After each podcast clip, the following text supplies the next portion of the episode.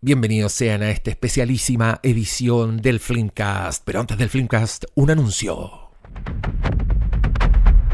El próximo jueves 29 de febrero nos vamos a juntar desde las 18:30 aproximadamente en el Cinépolis La Reina para ver la película Dune Part 2 en el cine el día del estreno.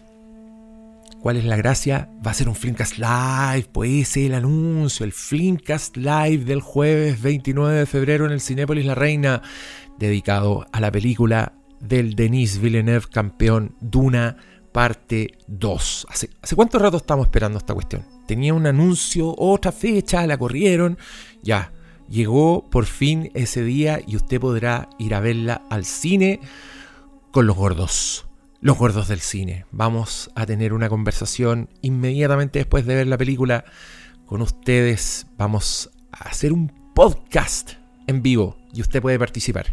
Les recomiendo mucho este evento. Hay una energía muy deliciosa durante toda la conversación, durante todo el visionado. La gente se concentra, va con ganas de ver la película, no saca el teléfono, se porta bien y después participa. ¿Qué mejor? ¿Se va a quedar afuera usted de este evento tan pulento? Yo que usted no, vaya. Las entradas ya están a la venta en filmico.tv. La función parte a las 19. Despeje la agenda porque la película es larga y después, más encima, los gordos del cine van a estar ahí hablando non-stop. Ese día llegan tarde, pero llegan contentos. Satisfacción garantizada. Vayan por su entrada y nos vemos el próximo jueves en Duna parte 2. Y a continuación, este hermoso Filmcast para usted.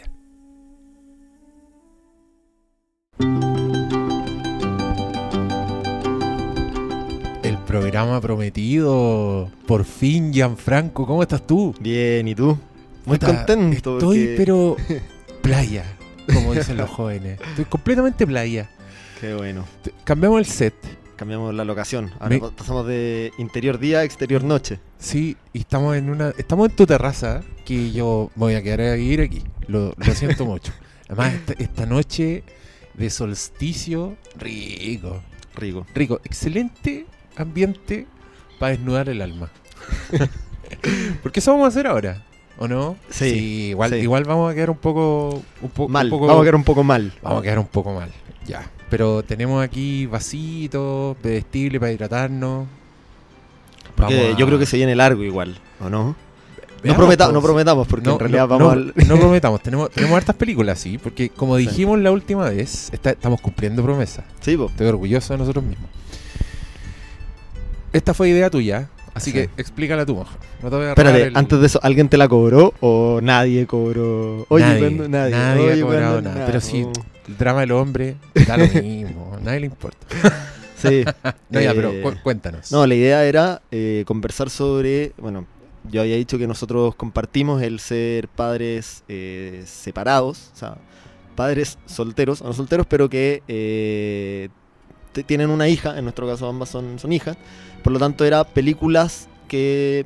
Yo creo que se fue desvirtuando un poco, ¿no? Como que yo en un comienzo tenía pensado hablar de películas, recomendar películas para padres con hijos, padres o padres separados con hijos, sí. Pensando también en qué, porque pensando también en una cosa que conversamos en algún momento respecto a qué películas tú le habías mostrado a tu hija cuando era chica, y mi hija tiene 5 años, tu hija es más grande. Pero claro, habíamos comentado, por ejemplo, que yo le había mostrado E.T. de Spielberg, que le gustó, le encantó. Tú me habías dicho que yo intenté que viera Indiana Jones y le quedó grande, pero tú me dijiste, pero que vea Tintín, que es como un Indiana. Y, bueno, anduvo bien con Tintín. Entonces eso, era como, mi idea original era esa, pero me parece perfecto hacia dónde se fue, que es películas que por algún motivo u otro resuenan en nosotros, en nuestra calidad de padres separados con hijos. Sí, exactamente, lo has dicho muy bien. Sí, es que la otra categoría, como películas para ver con mi hija, yo creo que ya pasé como por toda mi... Traté de duplicar mi infancia, pensaba en películas que a mí me gustaban cuando chico y las mostraba. Tenía como el pero de que a mi hija no le gustaban tanto las películas de terror, Y ahora, con orgullo lo digo, no le gustaban, porque ahora sí le gustan. Bueno. Lo logré. Pero, claro, eran weas que a mí me gustaban mucho. Era Gremlins, ¿cachai? Como ese tipo de películas. Terror comedia, ¿no? Como con algo. Esa es terror comedia, pero también tiene esos monos tiernos. Sí, Gremlin cuando es un osito de peluche y es de Navidad. Entonces, no, esa le encantó. Y con Tintín yo me llevé una sorpresa porque encuentro que no tiene nada para niñas. Creo que es como la magia de Spielberg, o sea... Es un genio. Weón, o sea, piratas, po, weón. Sí. Qué weón más... Menos niña que existe. ¿Tú decís? Como barco... No, la Mila igual tiene un rollo con los piratas. ¿Ah, sí? O sea, es que yo diría que son como parte del... Quizá uno no se acuerda, pero son parte del imaginario, ¿cachai? Es como arenas movedizas, esos típicos memes que tú decís como cosas que pensé que iban a ser un problema en mi adulto. Arenas movedizas, piratas, son como cosas que están en el imaginario de los niños que de una u otra forma... Es verdad. Mete, no sé, Gaby la casa de muñecas, que la Mila es como fanática de... Yo creo que tú zafaste, Gaby, no, aunque me gusta, zafé. Gaby está bueno, pero no Gaby, el personaje está bueno, la serie está buena. Gaby la casa de muñecas también, pues tiene como un capítulo que es western, un capítulo que es, bueno, sirenas es medio obvio, pero tiene un capítulo que es piratas, como forman parte del imaginario infantil. Sí. Tintín además son como puros viejos, como viejos feos. Sí, y como el estilo de dibujo, claro, son viejos caricaturizados y un viejo curado. Pero la aventura de la weá y la capacidad de asombro y perrito. Perrito, es verdad. Le encantó. Y yo diría, sí, Spielberg, los movimientos de cámara, sabe como... Sí, sabe perfecto qué mostrarte en cada momento. No, y ahí tenéis también... Este programa vamos a hablar de muchas películas, lo digo al tiro. No solo de las seleccionadas, sino de las que toquemos accidentalmente. A mí me encanta ver un director como tan visual que de pronto está en un medio donde el weón puede controlar absolutamente todo. O sea, desde los movimientos de cámara imposible hasta weón, que al weón se le para el copetito de pelo justo cuando va pasando por un espejo. O es que el weón igual hace en acción real, pero acá... Sí, está, no sé si desatado. Te acordáis que hay como muchos videos ahora que aparecen con típicos TikTok o Reels de la escena de Catch Me If You Can, cuando va Tom Hanks sube una escalera y te muestran cómo va cambiando lo que, o sea, tu foco de atención en el plano, ¿cachai? Un mini plano secuencia cortito de 2 segundos. Entonces, primero va Tom Hanks subiendo, tú estás viéndolo a él, de repente aparece una señora del aseo y está ahí en su cara y él muestra o sea, como que se cruza Tom Hanks por la cámara y muestra su placa y en verdad muestra cualquier weón. Es impresionante. No, weón, es que ese weón tiene unos planos. En Múnich tiene un impresionante con los espejos retrovisor. Cuando los weones están esperando y en puro movimiento de cámara veis un weón que va por la calle, la cámara se mueve para ver el espejo, para verle la cara al weón que está en el auto en el espejo retrovisor, pero al mismo tiempo cambiáis lo que estáis mirando al otro lado.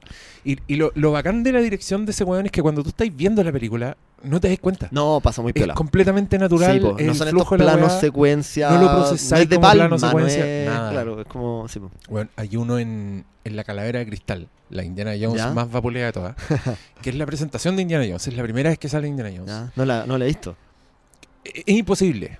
De hecho, a mí también me salió como un reel de alguien que había hecho como un dibujo para explicar el movimiento, porque en la weá es imposible. La weá parte con que sacan a un weón del auto y tú veis el sombrero que se cae y todo esto ininterrumpido. Es solo un movimiento limpio de cámara. Alguien recoge el sombrero, la cámara sube, pero veis la sombra y es Indiana Jones que se está poniendo el sombrero. Se cruzan otros hueones como unos soldados así gritando, la cámara los agarra a ellos, pero con el movimiento de los hueones entra en cuadro el Indiana Jones y tú decís, me estáis hueando. Bueno, y no, grosso, pero movimiento. Y son weas que las veis descontextualizadas. O sea, si alguien te dice, mira, fíjate que no, pero si la estáis viendo es como, no, estáis cautivado por el sombrero, estáis cautivado por la historia y lo que está pasando. No, una maravilla. Bueno, la metodología para este capítulo es que nosotros escogimos películas por separado. Nosotros ahora nos vamos a sorprender. Claro. Nos vamos a ir tirando. Teníamos el consenso de que Marriage Story y Kramer había una bibliografía, filmografía básica. Filmografía obligada. Claro. Eran esas dos películas que se tratan de esto. Se tratan así literal de... Marriage Story es un divorcio con un niño por medio. Creo que tiene más el foco en el divorcio. Y Kramer vs. Kramer es abiertamente como el padre, no solo es como el padre soltero, sino que es un poco el padre que tiene que ser padre de pronto. Claro. Esa weá también me pasa con Kramer vs. Kramer, siento que igual es como una paternidad más antigua, una paternidad... Esa, y tiene hay una escena que yo dije, oh, ¿cómo está pasando esto? ¿Cómo es posible? Sí. ¿Cuál fue? ¿Cuál escena? La del cuando lo contratan en su pega y está tan feliz que sale y como que le da un beso a una mina. Así como, entonces, ¿por qué? Sí, sí. Esto pasó piola. Como... Y ella queda como muy así. Sí, oh. Obviamente una rubia. Así sí. Como... sí. No, pero es otro tiempo en el sentido que yo igual creo, no sé qué pensáis tú, pero yo creo que esa figura como de padre tan distante, sí, tan de no meterse en la weá. Que no sabe hacer una tostada francesa. Claro, no, que el cabro chico tiene 4 años. ¿Tiene 4? ¿Tiene 5? No, yo creo que tiene más. No sé. Pero puta, sí, yo lo encuentro muy chiquitito, pero... Sí. Pero no sabéis qué desayuna tu hijo con el que vives. Esa weá yo encuentro que es papá antiguo. Sí, papá, totalmente. Onda, mi papá era así. Y la dinámica familiar también de ella, dueña de casa y totalmente con el hijo y postergando su pega. Y él, trabajólico, llega tarde. Absolutamente todo, claro. El weón vive en su oficina. Eso. Es un publicista. Sí. Y muy... Que es Dustin Hoffman. Y ella es Meryl Streep. Es el tremendo elenco. Sí. Y este es un dramón que ganó Oscars y que en su año fue el estreno más taquillero en Estados Unidos, que ahí totalmente de cuenta eran otros tiempos. Eso comentábamos fuera del aire, como, no sé, ahora pensar una película de mediano presupuesto, un drama con contenido, 3 personajes. Y el pico. Sí. O sea, Nolan la hace, pero Nolan hace unos dramas épicos, muchos personajes, pero no son grandes eventos históricos. Como... No, pues esto, y esta weá es de verdad un relato de un papá que se queda solo con un cabro chico que no sabe qué hacer. Porque... Basado en un libro también. Basado en un bestseller. Joanna, la Meryl Streep, lo deja a él, lo abandona. Está esperando, él viene de la pega, es Meryl Streep, entonces está como sentada al borde de la cama mirando el vacío y tú decís, uff, esta mujer está pasando.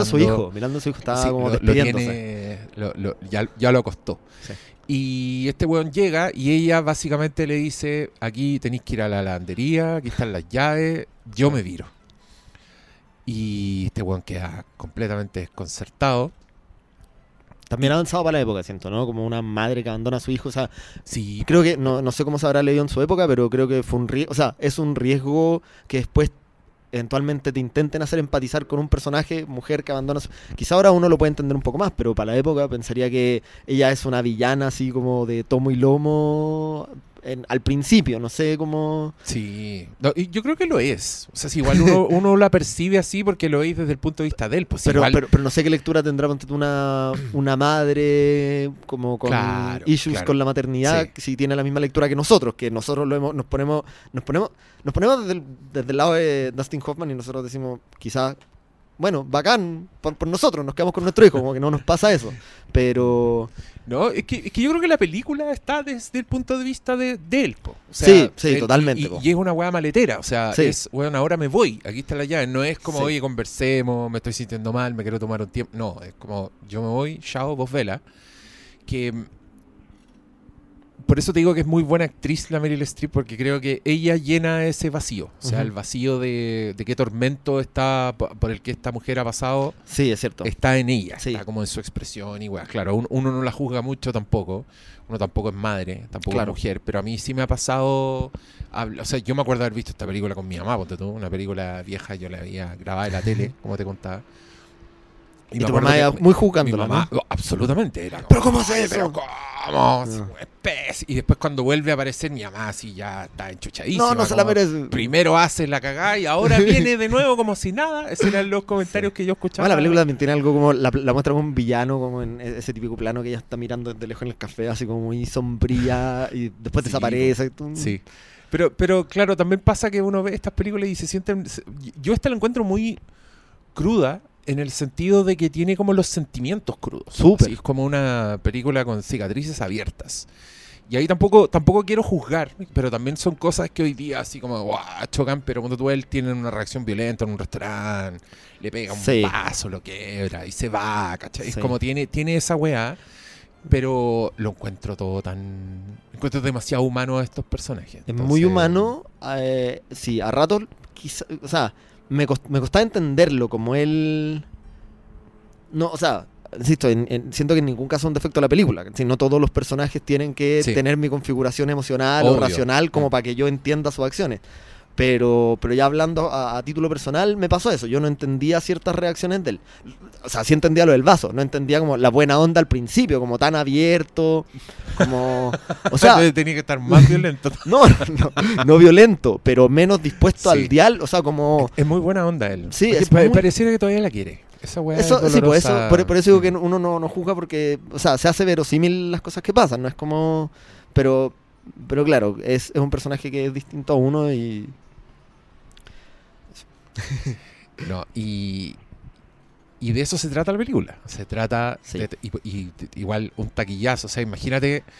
Yo en algún momento pensé, perdona, que iba a ser como un courtroom drama, así como... Porque llega a ese punto. Sí, un poquillo. Pero no se transforma en un... No es una pelea de argumentos. No, de hecho, corta. Eso, y de hecho él es súper noble. Sí, porque... exacto. Es que no es un courtroom drama en que los abogados buscan el mejor argumento o la triquiñuela o el resquicio. Es un courtroom drama en el que afloran sentimientos en el juicio, po. Y ellos hacen guiño y hay un proceso emocional súper importante de los personajes en ese juicio. El otro que te comentaba es que en mi mente esta película se me confundía probablemente en los comerciales de Cinecanal o lo que sea con La Guerra de los Robos, que no es nada que ver, es Danny DeVito, una comedia negra con Michael Douglas. Sí, que mucha violencia, con personajes muy tóxicos y sin hijos. Sí. Bueno, se quieren divorciar, que se odian básicamente. Sí, no, esto no llega acá. Esta es la vida, básicamente, de Dustin Hoffman. Sí, exacto. Con su hijo, siendo súper torpe, lidiando con las weas. Puta, hay una escena en que el cabro chico está jugando y le da vuelta un jugo arriba de unos papeles importantes. Tiene como este estrés, producto de esta, comillas, distracción que tiene en la casa, que se le desarma completamente su sistema, porque igual el weón estaba muy, muy cómodo con esto. Sí, ese también es uno de los minutos en que él hace como una autocrítica y dice, claro, yo no me di cuenta que esta loca estaba al borde del colapso. Y cuando habla con la vecina, ¿te acuerdas? Sí, pues. Bueno, que ahí también, en el fondo, o sea, no sé si es la intención de la película, pero... tú podís llegar a entenderla a ella, ¿cachai? Es muy estresante tener un hijo, o sea, bueno, estar tan sola. Sí, pues, exacto. Y ella descuida su carrera, como que hace un montón de cosas que después la entendí, pero como que el grueso de la película es este weón tratando de recuperar su vida. Claro. Y le pasan un montón de cosas, pues desde tener que alinear la pega con un día que el cabro chico está enfermo, llevarse una minita para la casa, que es como esta compañera, está buena, que es la Jo Beth Williams, que sale es la mamá de Poltergeist. Ah. Me encanta esa actriz. El niño tiene un accidente bien horrible, en un minuto se cae de un juego y el weón corre por la ciudad. Es como... y es un plano muy doloroso donde tú veías a ese hombre... tacuaco, que Dustin Hoffman debe medir como 1,30 m, güey, dándolo todo, corriendo con un cabro chico. Una zancada que con cueva avanzada medio... escena desesperante, güey. Y después él le está firmando la cara mientras el niñito le ponen puntos. Y después la Johanna vuelve, como que la Johanna dice, ya en algún minuto que una de las escenas bien dolorosas, estoy yendo a cualquier parte, pero una de las escenas bien dolorosas... porque el niño queda en el aire, pues, y eso también es una de las huevas bien terribles. El niño no sabe que la mamá se fue, no sabe por qué la mamá se fue, y la mamá como que le manda una carta al cabro chico. Y la carta es básicamente, oye, voy a estar lejos, tú cuídate, como que haciéndole el quita todo. Y el niñito se amurra. Y esa escena me da mucha pena, weón. Cuando el weón le está leyendo la carta y el niñito se da vuelta y dice, ya, buenas noches. Y él como que trata de ponerle un tonito a la lectura para calmar al cabro chico, pero ese niño está destruido. Y esa weá empieza a doler de a poco. Y cuando la señora vuelve con la intención de quitarle al cabro chico. Que eso es lo terrible. Vuelve como con pega nueva, vuelve exitosa. Eso sí es inverosímil, ¿no? Como una mujer que se ausentó 5 años de la vida laboral y de repente $33,000 al año. Como que de esa época deben ser, no sé. Y que a este weón se lo cagan heavy porque él lo echaron, entonces está sin pega. Y se buscó una pega donde ganaba $5,000 anuales menos. Claro, porque el abogado le dice, weón, tenés que tener pega porque si no, esta weá va a terminar mal. Entonces el weón también tiene esas escenas muy...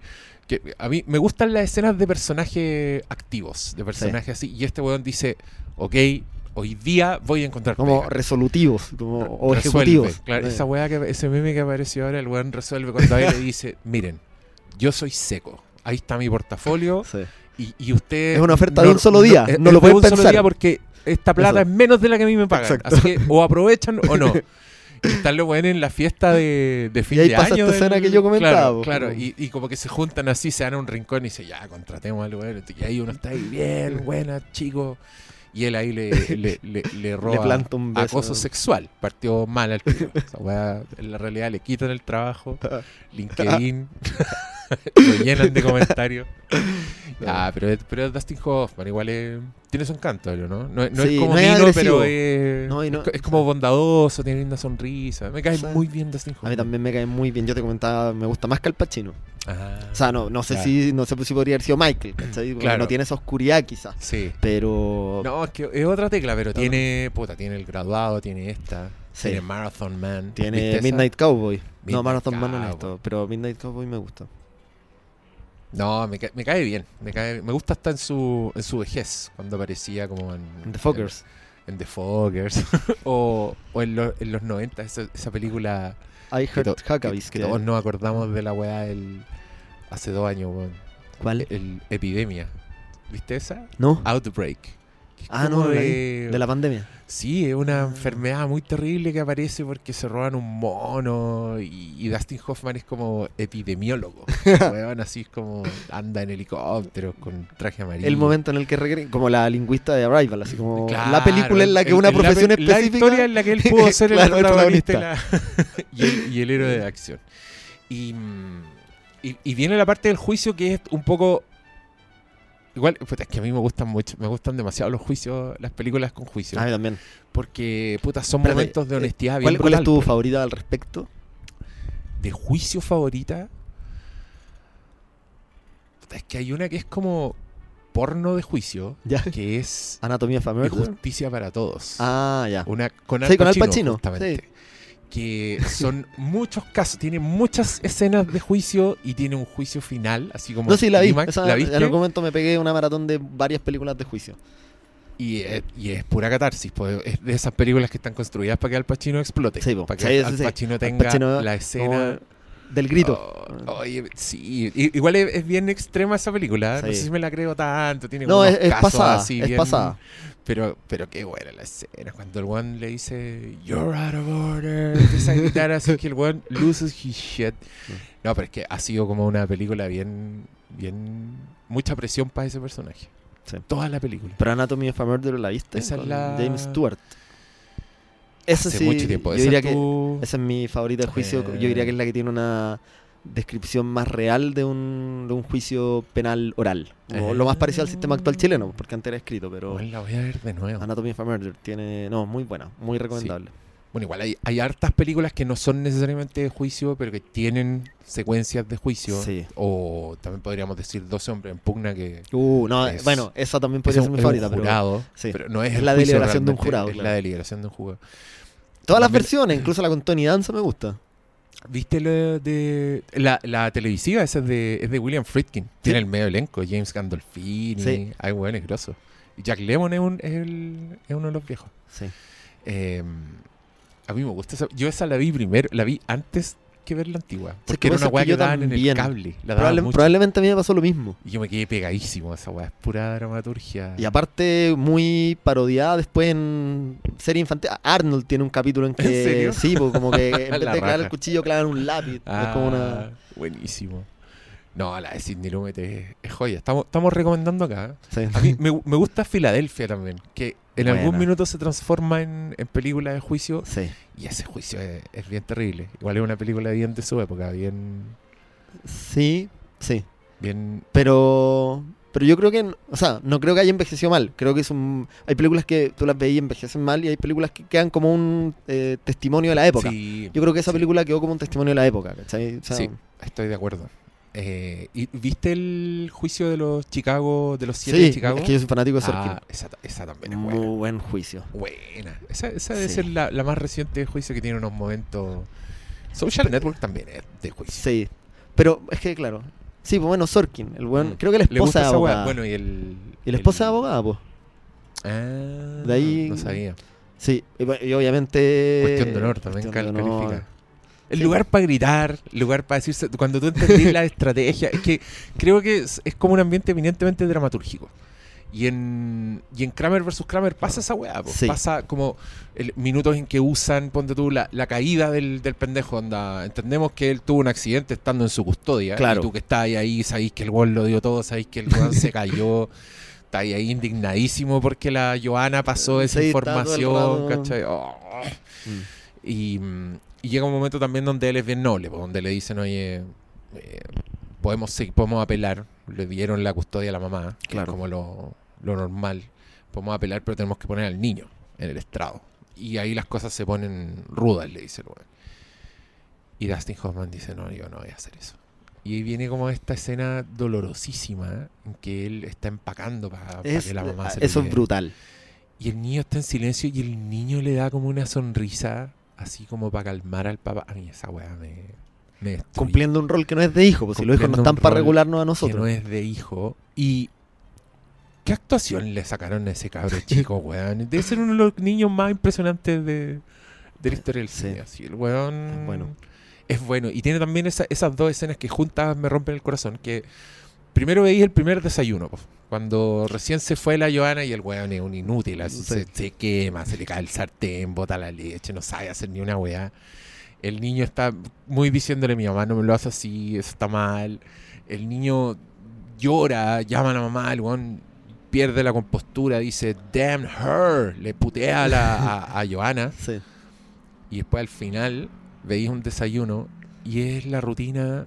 invisible. Ya lo hicieron. Es mágica la weá. Es solo un plano, la cámara. Niñito llega al refrigerador. Él se encarga de algunas cosas, como poner los platitos, mientras el papá hace la weá. Y todo perfecto. Tostada francesa. Todo tal cual. Sí. Qué lindo el cine.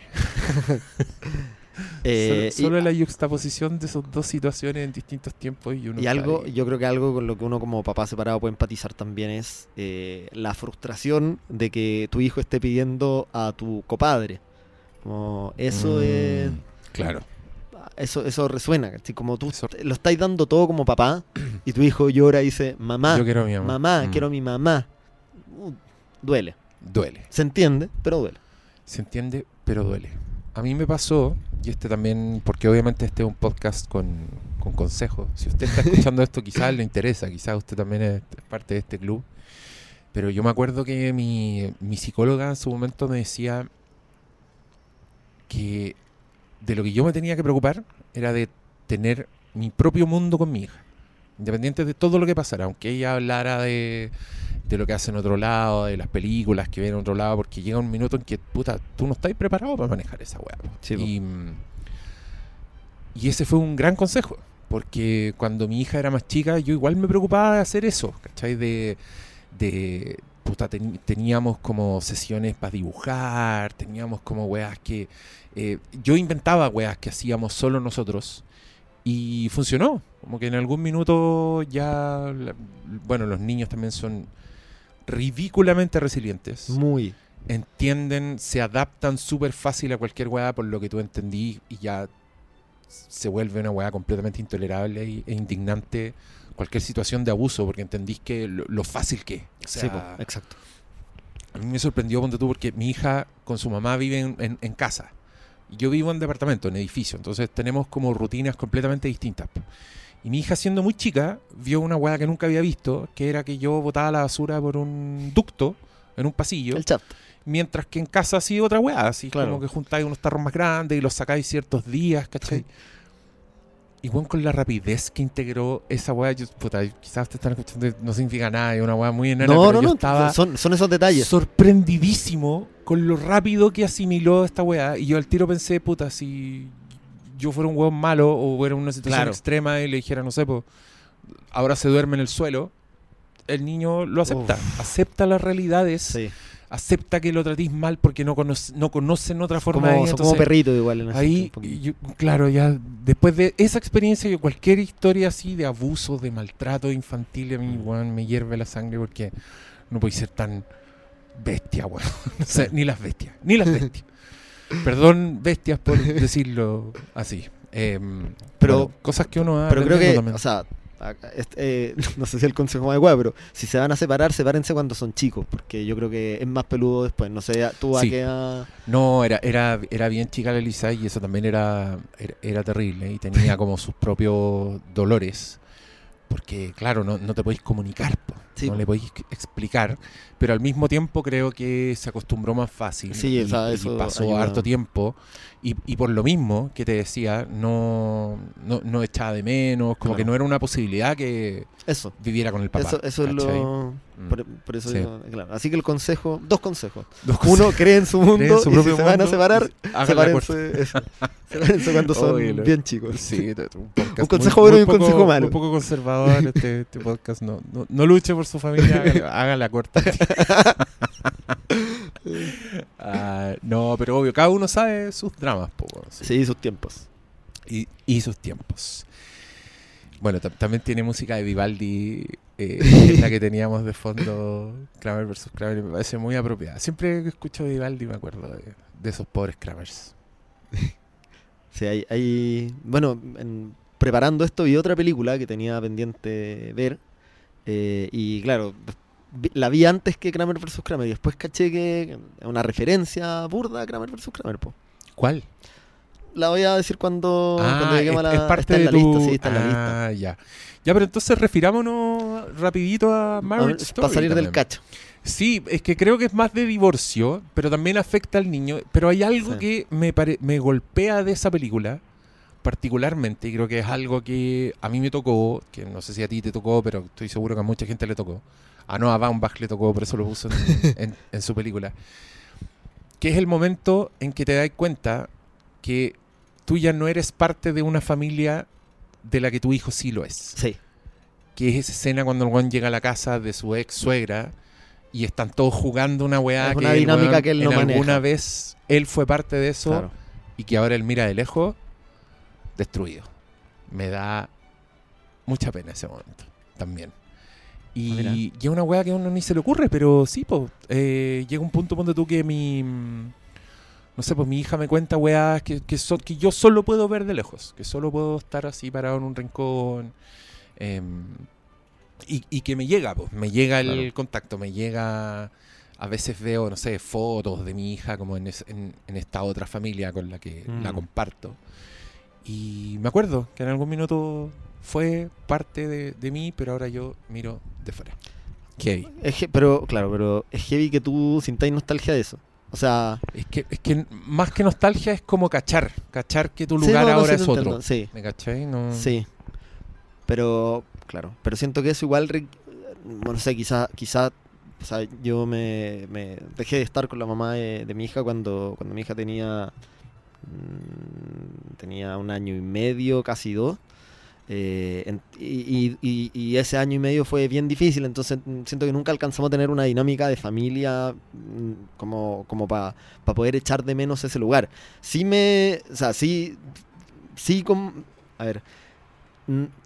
ella tiene dinámicas con su mamá que son bacanes y que yo miro de lejos, juegos, códigos, su propio mundo, pues, sí, allá también tienen derecho a tenerlo, pero no, como que no me afecta no ser parte de eso.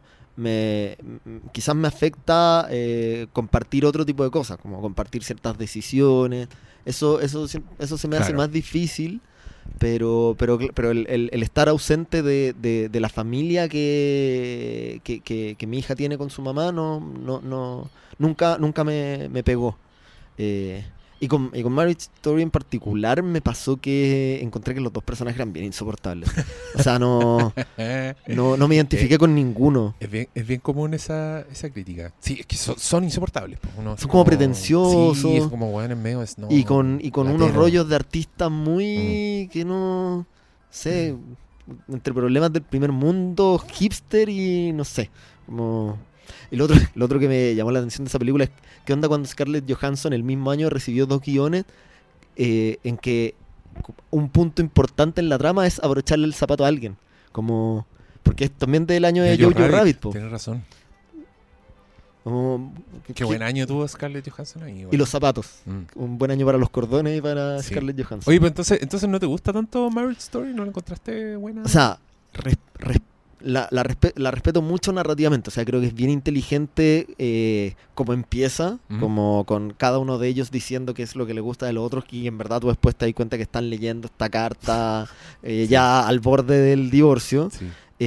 Y también te mete estos elementos que después rescata al final y como que te cierra el círculo, como el niño aprendiendo a leer y como que pasa colado, y después al final cierra con eso, con el niño encontrando la carta, que es muy emotivo. Sí. O sea, creo que es un guión así como escrito por un muy buen guionista, con mucho oficio, que como que narrativamente siento que no le podría criticar nada, pero me pasó eso, que a nivel emocional me costó conectar porque, o sea, sí...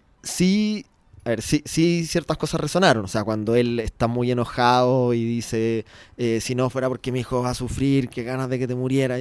Doloroso, brutal, muy exacto, honesto. Tremenda escena. Pero después es como que lo estropea con este golpe tan torpe, pegado, como que nunca entendí si lo que... Él es torpe para pegar. Me dio mucha risa que el weón está cortado cuando llega la weona. y también creo que me gustó porque me pareció muy indignante el proceso del divorcio, weón. Me dio rabia esa weona. Bueno, eso también me gusta. Como creo que eso era. El único personaje que a mí de verdad como que lo quise, el abogado de él. Sí. Es el personaje ya que es un bacán, un tierno. También es bacán, pero es bueno, pero insoportable. Es terrible, sí. Sí, pues es la típica abogada como exitosa. Depredadora. Sí. Pero, ¿a ti entonces te gustó mucho? Sí, a mí me gustó harto. Y me pasó, sí encontré medio insoportable a los personajes. Pero me pasó que la película me gana. Encuentro súper buenos los conflictos. Y creo que llega un punto en que sí sentí compasión por ambos. Sí, y el drama lo encuentro bueno. Encontré siempre bueno el drama. Y bueno el guión también. Y me gustó también esta weá como comedia idiota insertada entre medio, ¿cachai? Personajes secundarios. Entonces, sí, no, la tengo entre las buenas películas de Netflix. Porque es película de Netflix, pero... Sí, no sé si tiene tanta competencia, pero... No, pues pero es que hay películas Netflix que basura y hay... Sí, seguro, ¿no? O sea, películas muy buenas. O sea, yo te reconozco que es una muy buena película, cuando pero... Cuando plata a gente buena. Pero esta película, o sea, yo me separé en... De hecho, la vi como en... Antes de terminar... 2 semanas antes. Quizás eso gatilló la terminada. Quizás a mí me dijeron, tú eres como... Oh, ahí está tu sombra, diría la psicóloga. Por eso te caen mal. ¿Por qué te caen mal de verdad? ¿Que ves algo que se parece a ti? Siempre me dice esa wea y me caga. Sí, pero bueno, pueden decir eso siempre. Obvio. Ya, vamos con nuestro ranking entonces. 7 películas cada uno. Espérate, leemos las 7 a ver si coincidimos y las eliminamos o vamos... decimos, mi número 7 es esta. Ya. Mi número 7 es esta. Espérate, y la pregunta, si tú decís una película que está en mi lista, ¿lo menciono al tiro o me espero? Lo mencionas al tiro, pero después doy mis razones. Y no hablamos de la película hasta que lleguemos en el tuyo, ¿cachai? Si yo nombro mi película y no está en tu lista, yo hablo de ella y tú intervienes. Perfecto, dale. Ya. Creo que están ordenadas de mayor a menor. O sea, ¿de calidad? No sé si de calidad, pero de pertinencia quizá. Ya. O de intensidad en mi alma. Creo que ese es mi orden. O sea, yo número 1 es la más intensa, la que me produce más cosas y la que me hace reflexionar más sobre esta weá. Mientras que la 7 y la 6 quizás son más entretenidas. ¿Y tú vas a empezar de la 7? ¿De la 7 para arriba? Ah, es que yo la ordené de la, digamos... Dejé la más obvia también, la que me produce más cosas, pero que quizás la menos obvia para el final. Por una cuestión en particular. Hagamos eso entonces. Sí, ya. Ya, mi película número 7 es... Wow. Let's pray. No. Euphigenia Doubtfire. Mrs. Doubtfire, 1993. De Chris Columbus. ¿Está? ¿La tienes tú en tu...? No, no la tengo. Ya. No la he visto. No la he visto. No, y como me comentaste que la tenéis... Lo comentamos y como comentaste que la tenéis, pensé que bueno, ya, se la dejo y yo soy un espectador que no la... O sea, soy un auditor que no la ha visto y te hago las preguntas que haría un auditor. Esta es la película, comillas, más light de todas.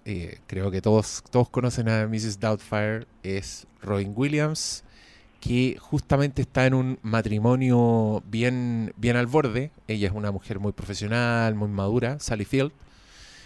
Y él es un wea, él es Robin Williams siendo muy pendejo, entonces la esposa no le tiene paciencia. Él es un actor, ¿no? Él es actor de doblaje. Ya. Él hace voces de dibujos animados. Perfecto. Y es muy infantil, es muy así, los pendejos lo aman. Y claro, el guan deja la cagada.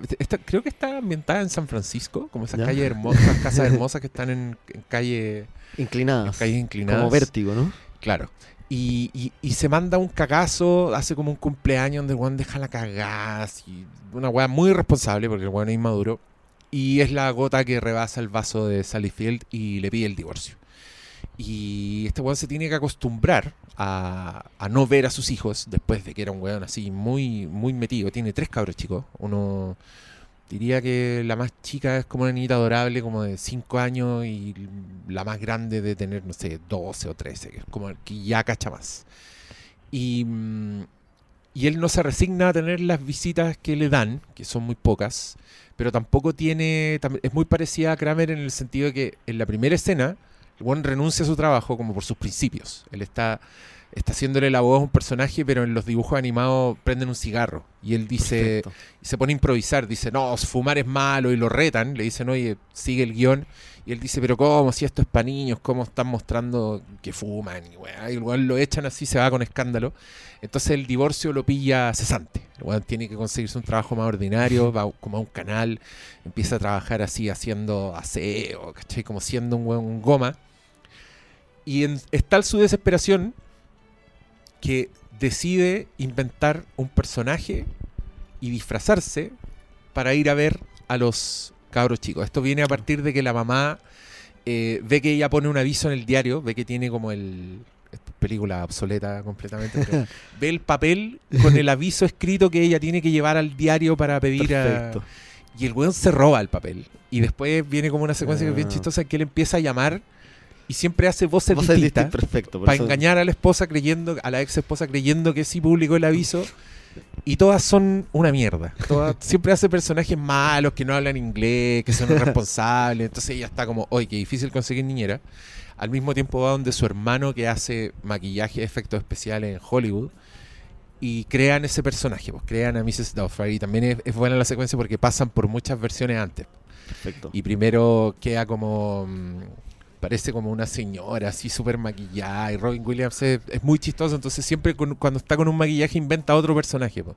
Y de repente es como una señora judía, así como con un pañuelo en la cara, como con cara de sufrida, y dice, no, esto no. Y, bueno, llega Mrs. Doubtfire, inventa este personaje con esta voz, y es como una señora súper estricta, y a la esposa le encanta, y viene ahí como toda la parte de la pachotada de la weá, pues, como el fun and games de... humor de weón, señora que en verdad es un weón disfrazado, todo lo que puede imaginar. Entero de travesti. Exacto.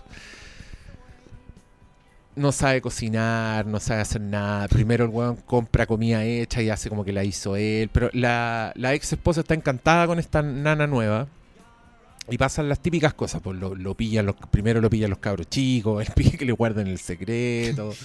Y al mismo tiempo la ex esposa empieza a tener un nuevo pretendiente que es Pierce Brosnan, y ahí el weón como que empieza a... Los celos. Claro, empieza como a tratar de sabotear la weá. ¿Y por qué me gusta? Uno, me gusta porque esta sí la puedes ver con niños. Yeah. De hecho, la he visto muchas veces con la Elisa, bueno, le encanta. Y creo que es... Por eso te decía, comillas, más liviana, porque creo que tiene algo que la distingue, y es que ese matrimonio no se arregla. Ya. Ese divorcio es definitivo. Ella no quiere volver con él.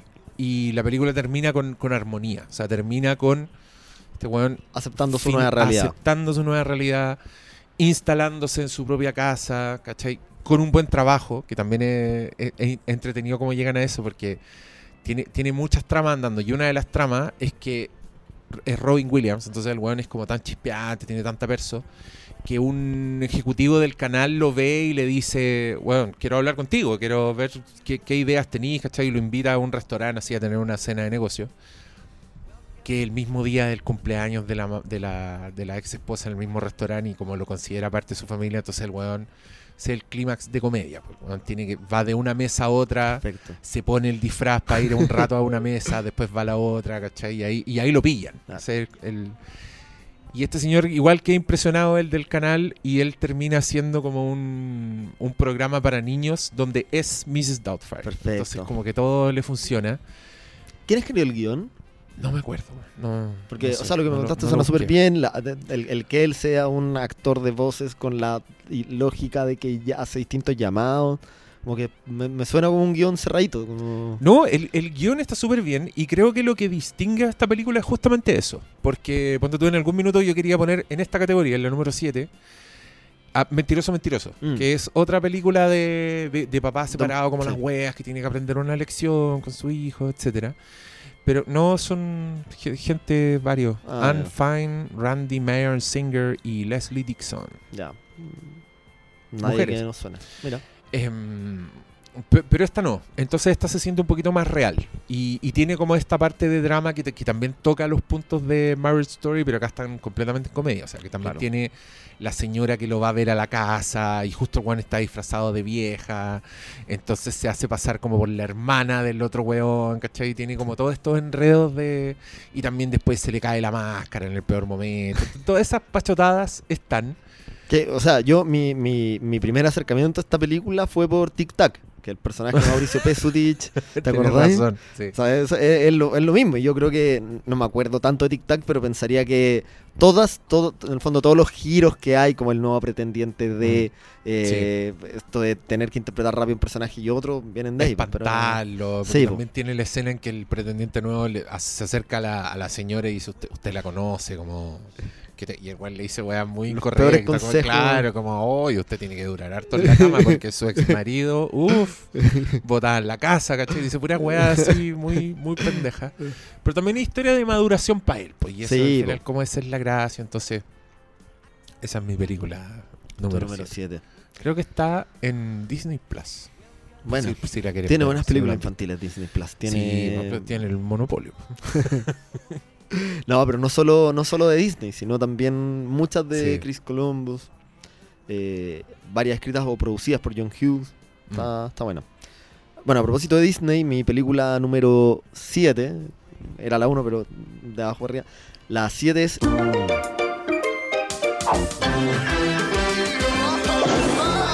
Walt Disney Pictures presenta La Sirenita. A ver, ¿por qué? Bueno, volví a ver La Sirenita hace poco. Vi las dos en realidad con mi hija, y yo no me acordaba el conflicto padre-hija. Como que para mí fue algo que pasó muy inadvertido. Cuando yo era chico, yo creo que lo que más me gustaba eran los números musicales. De hecho, yo fui Sebastián en una obra en pre-kinder, y canté. Como no tenía dónde sacar la letra, canté de lo que me paré enfrente de todos los viejos, y canté, yo no sé, ahora tengo pánico escénico, yo no sé dónde saqué esa persona, pero canté lo que me acordaba que era Guajo del Mar. En mi mente era como, no era Bajo el Mar, era Guajo del Mar, y yo cantaba lo que me acordaba de... Yeah. Entonces, pero ahora al volver a verla y ver por primera vez la versión live action, me di cuenta que igual tiene un conflicto interesante padre e hija, y al verlo con la Mila como que también me decía, ese es el papá, qué tío, como al final cuando el papá como que le da la bendición para que... Claro, para la deja ir. Y eso resonó harto en mí. O sea, cumple dos funciones. Creo que es una muy buena película como padre e hija para ver juntos, que era mi idea original. Pero también tiene esto que... O sea, no te voy a decir que es como una película que me marcó, que me va a marcar, pero sí, por lo menos en cuanto a padres separados, tiene estos momentos que resonan en mí. Y si uno se pone a pensar, porque he visto harto Disney con mi hija, Y es muy frecuente el padre separado. O sea, en los cuentos clásicos la figura de la madrastra es lo peor que puede existir, es terrible, pero si lo pensáis, en Aladino no hay ni mamá ni madrastra, y está el sultán, que es como un pastel que se deja embaucar por Jafar, pero es cualquier cosa, ¿no? Y siempre son como que tratan de arreglarles los matrimonios. Son personajes muy a la antigua, en familias no tradicionalmente constituidas. Te pusiste... y de la nueva, no sé si rescato mucho. Bueno, quizás rescato el rap de Lin-Manuel Miranda, que está bien buena esa canción, como... ¿cómo se llama? Se me fue el nombre, pero... ¿Te acordáis? La que canta la gaviota. ¿Cómo se llama la gaviota? Scuttle. Scuttle. Sí. Scuttle. ¿Te gusta esa canción? Me gusta mucho. ¿A ti no te gusta? Puta, no, weón. ¿No? Es que encuentro que esa niña Aquafina canta. No sé si canta, weón. Pero. Ya. ¿Querís que pongamos un pedazo? Pongamos un pedazo de esa canción, que yo lo encuentro muy buena. Es que no se puede. Y lo que sí me pasa con las adaptaciones live action de Disney es que siempre me paso. A ver, espérate, estaba escuchando. Está buena. No, pero es bien insoportable. Sí, es chillona. Pero me gustan las rimas de Lin-Manuel Miranda. Sí. Lo encuentro muy buen el ritmo de... Sí, po. Sí.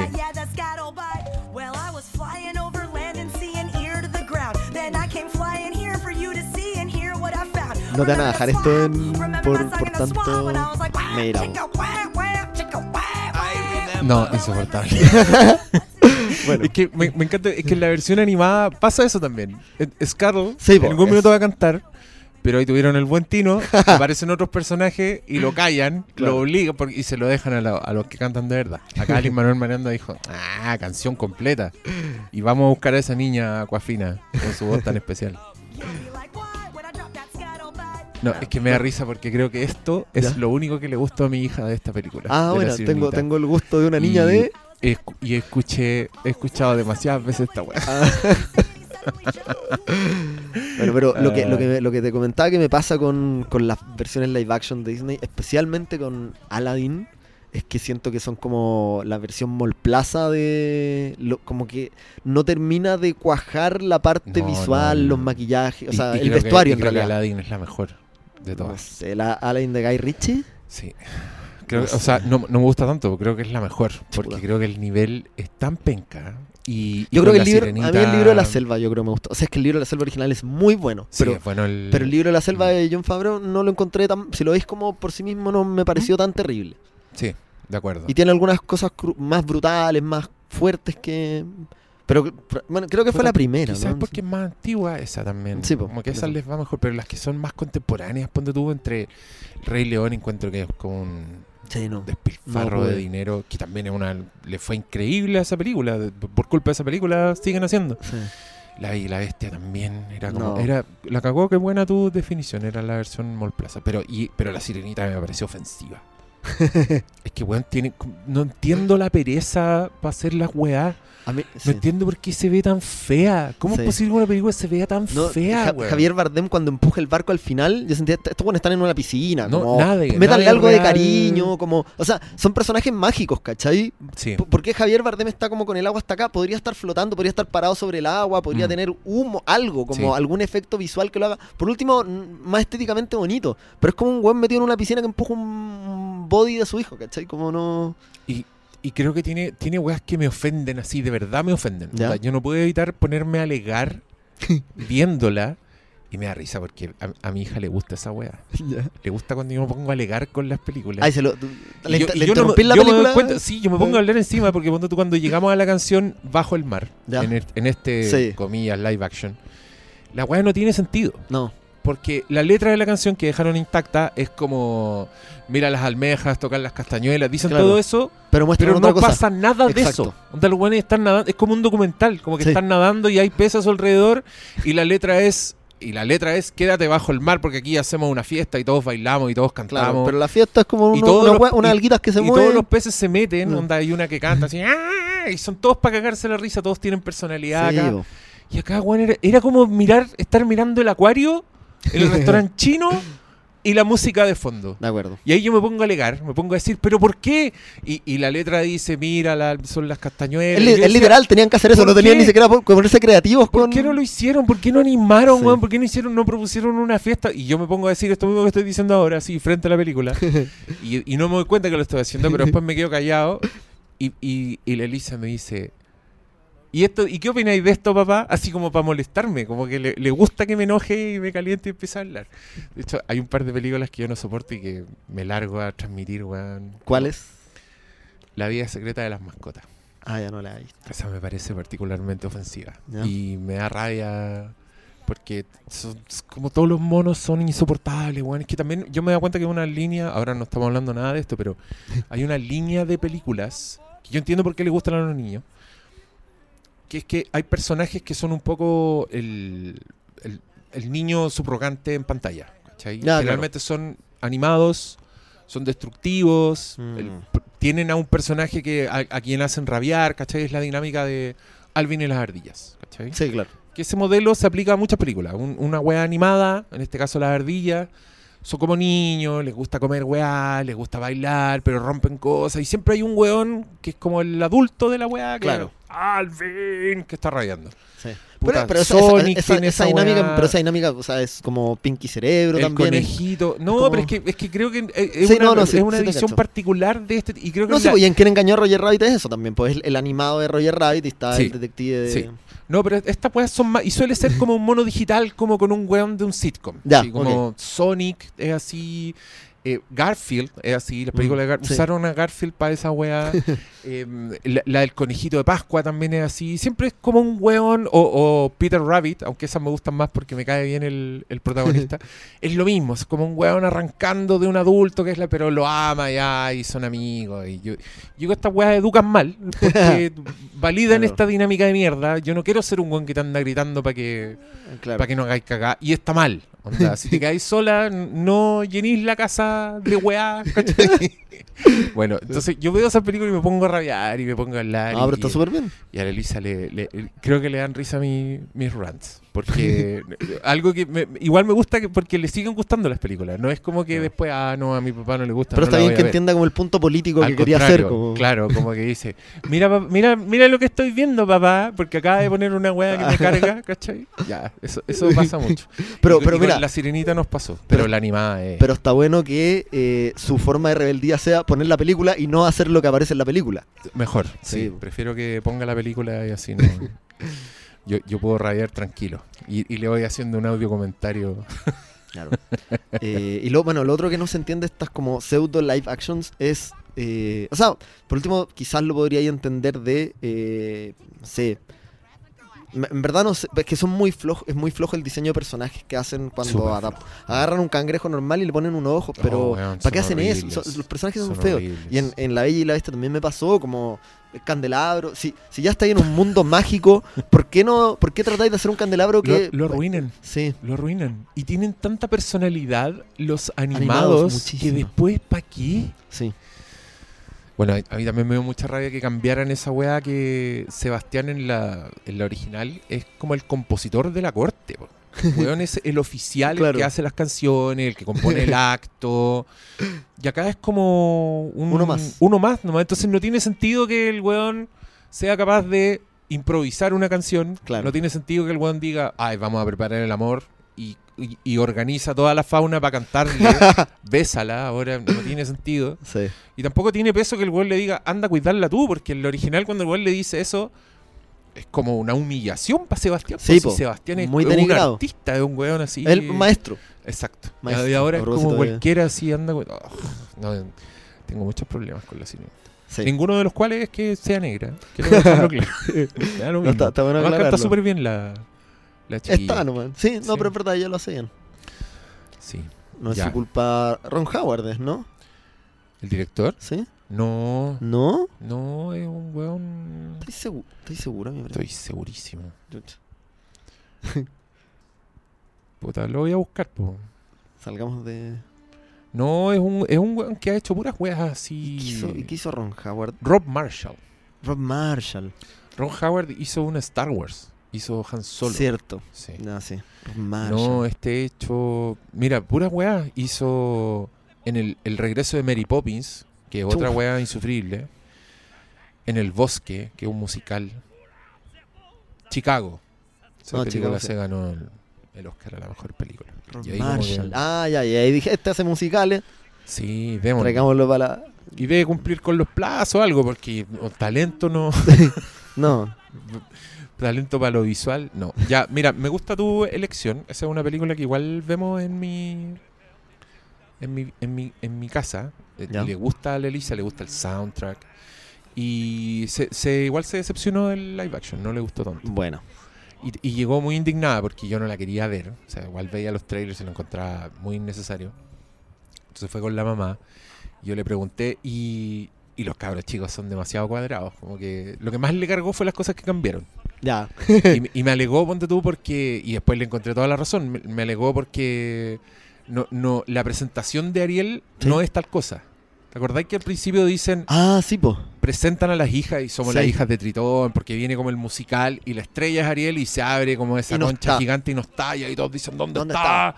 Ya, eso fue lo que más le cargó. Decía, porque ahora están todos sentados, papá, me decía. ¿No? Y la cagó que así la escena. Es que fome, po. Están todos sentados y dicen, ¿dónde está Ariel? Sí. Como que no hay escándalo, no hay vergüenza, ¿cachai? Está todo más... Claro. Más apagado. Más bajado, más aburrido. Como hacerlo más verosímil, más... Pero no funciona. Pues, estás diciendo una sirena, pues, bueno, ¿qué tenés que hacer verosímil con una sirena? Porque métele magia, pues, bueno. Y es como, hagamos el Rey León, pero todos los leones son reales. Pero no tienen bolas ni ano. Entonces es una wea rara cada vez que están por atrás, así la wea parece un león embalsamado.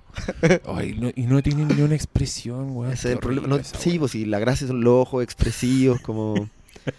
Bueno, este era para padres separados. Parte del trato es que se van a tener que rabiar con weas Disney y van a tener que gastar plata en weas Disney que no son buenas. Yo todavía no la llevo al cine, tengo que llevarla al cine. ¿En serio? Sí. Oh, yo la llevo desde que es guagua, man. Porque igual aquí es chistoso, porque fue una cosa que yo no consulté. Ya. Yo no fui donde la madre a decir, oye, ¿te parece si la llamo al cine? Exponerla a pantallas. Como... Hablé con una, me acuerdo, creo que fue la Estefanía, es una... trabaja en Disney, en la distribuidora. Ah, mira. ¿Sí? Y me invitó a una premiere, me acuerdo... Déjame, si la pienso un rato me voy a acordar de la película, weón. Zootopia. Venía una premier de Zootopia y me dice, oye, vaya, pero trae a tu hija Elisa. Bueno, Elisa tenía 1 año o 2. Era así, muy chica. Y yo dije, no, es que está muy chica, por respeto hay que pensarlo. No por respeto, sino que yo pensando que era como una weá grande, así como, no, es importante, tiene que ir como una película... Dije, no, está muy chica, no va a entender. Y la Estefanía me dijo, ¿y qué importa? Yo a los míos los llevaba de guagua a esto. Y yo luces, dije, pantalla gigante. Yo dije, la cagó que tiene razón. Como, ya, filo, vamos. Sí, pues en el peor de los casos no entiende. Pero, o sea, el problema es que se aburra y se ponga a llorar y molesta al resto. Y lo que pasó fue que estuvo muy metida en el corto. Dieron un corto antes, que también se trataba como de un pajarito, de una guaguita. Y después Zootopia mantuvo su interés un rato, pero después se perdió porque en efecto era muy chica, era muy guagua, claro. y se puso a huear y yo la saqué y me fui. Pero se transformó en costumbre. O sea, entonces pues, bueno. Y en algún minuto ya empezó a pescar más, ¿cachai? Bueno. Y para ella era muy normal ir al cine. Y ese fue como la meta. Fue como la persuasión que me dio la... Así que mi consejo también... Llena, ¿qué importa? No la llena, es películas para adultos, no la vayan a molestar. Pero yo cuando fui a ver Toy Story 3 y había una niñita al lado, no sé qué edad tenía. Y Toy Story... Esa es frigia, pues. Es frigia, pues. La lista de Schindler para niños. Sí, impresionante. O sea, a mí me da lata que hagan secuelas. Como yo estoy... Es que después de esa película ya... Es que, o sea, no, pero en general me da lata. Por ejemplo, Inside Out... ya hubiera 3. Sí, o sea... Es que después de que hubo 2... que me da lo mismo la 2, ya como que hubiera 3, me da lo mismo, bacán. Y la 3 la fui a ver al cine y al lado había una niñita con zapatillas con luces que estaba paseándose. Reté un poco a los papás, como, oye, porfa, como estoy tratando de llorar, ¿cachai? Como que quería llorar tranquilo. Pero, weón, ¿retaste a los papás de una niña durante Toy Story 3? No, yo te funo. Yo te grabo y te funo. No, pero No sé, no era un horario para niños tampoco, sino fue que fui a las 10 de la mañana, ¿no? Si eso lo entiendo que lo lleven, pero si va ahí, no sé, un poco, no sé. Yo creo que yo, o sea, justamente por eso no llevaría la mila tan chica, como solo si me aseguro que se va a portar bien, porque igual mala onda encuentro cagarle la... Aparte, probablemente la fiera está con subtítulos, pues si es el... si no es... Sí, ahí o sea, creo que hay matices, como la hora, el idioma en el que está hablada, pero... ¿de qué estamos hablando? Inside Out también, Inside Out 2, como que ¿por qué van a meter la ansiedad que ni siquiera es, o sea, la primera era redondita. Esa weá es pa' viejo, weón. Sí. Esa weá es pa' viejo y yo la cagó que no quiero que mi hija vea esa película porque creo que le va a inducir la ansiedad. Sí, po. Creo que ahora va a sentir que tiene que sentir esa weá. Sí. Así que mis censuras son súper raras. Hay películas que censuro que no van a dejar por motivos muy sospechados y no quiero que vea Inside Out 2. Obvio que la va a ver igual, pues si ahí es una de las cosas que uno tiene que renunciar. Sí. La van a llevar. Y ahí yo voy a estar. No autorizo. No se habla de eso. No me digáis que sentí ansiedad por nada, porque esta weá es mentira. Es muy chica. Sí, ¿sabes? Insisto, la ansiedad. No sé, o sea, yo leí un poco y cuando salió la 1 dicen que era muy fiel la representación de las emociones, que estaban elegidas. Quizás el asco estaba como un poco. Y en realidad podía haber una sexta o. Sí, podía haber una sexta, pero estaba bien. Pero la ansiedad no es una emoción, la ansiedad es como un trastorno del ánimo. Sé que será psicológicamente. Sí. Yo sé que tenéis otro podcast paralelo donde hablan de estos temas, pero me parece que la ansiedad no es una emoción. Le vamos a preguntar. Bueno, de hecho, ese fue el primer podcast que hice con la Fer, que es psicóloga. Fue Inside Out. Bueno. Y yo la vi y dije, quiero que opine alguien que sabe, porque en mi cabeza la weá funciona. Sí, como que me ayudó a entender weá, ¿cachai? Sí. Curiosamente con Inside Out a mí lo que más me emocionó no fue la entre comillas muerte del amigo imaginario, que era medio previsible, como que Pixar suele hacerte eso, sino otras cosas más profundas como la pérdida de la niñez, como el paso a la adolescencia, todo el rollo. Bueno, ella es hija única, yo también, entonces como ser hijo único y esta rebeldía adolescente y que te vais de la casa pero seguís queriendo a los papás. Y yo estuve llorando varios días, seguí pensando en la película, como llanto en la ducha, así como que me acordé, ¡ay, qué pena! Qué grande era Pixar, weón. Sí. Se fueron a la mierda. La cagó. A mí la última de Pixar que me gustó fue Red, que también es de niñita. Y a mí también me gustó mucho. Y es bien pero eso no es tan tiene antigua. Un montón de weá. Pero es que esa tiene corazón. Sí, pero todas las demás... Sí. Yo te había comentado que ese año hubo 3 películas como con una temática más o menos parecida, de las cuales solo me gustó Turning Red o Red. Yeah. Y las 3 te diría que eran todo en todas partes, esa mierda. La otra Encanto y Red. Y las 3 son como de un conflicto madre-hija. Las 3 madres con tradiciones muy fuertes, una latinoamericana, otra... Sí, pues las 3 étnicas. Pero sentí que la que tenía más corazón... La única que funciona es Turning Red. Sí, estoy de acuerdo. Perdonen, fanáticos de esa cagá. Perdimos la mitad de la audiencia. No me importa.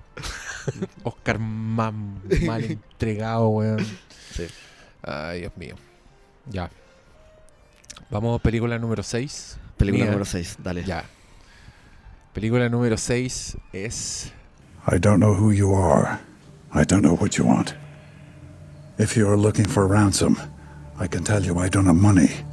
But what I do have are a very particular set of skills. Taken. Buena elección. 2008, Pierre Morel.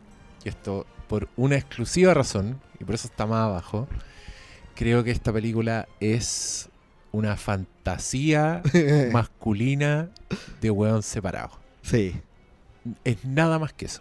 Esta es la película donde el ex, el papá que está en la otra casa, el perdedor, el que no le va tan bien, el que no tiene plata, resuelve.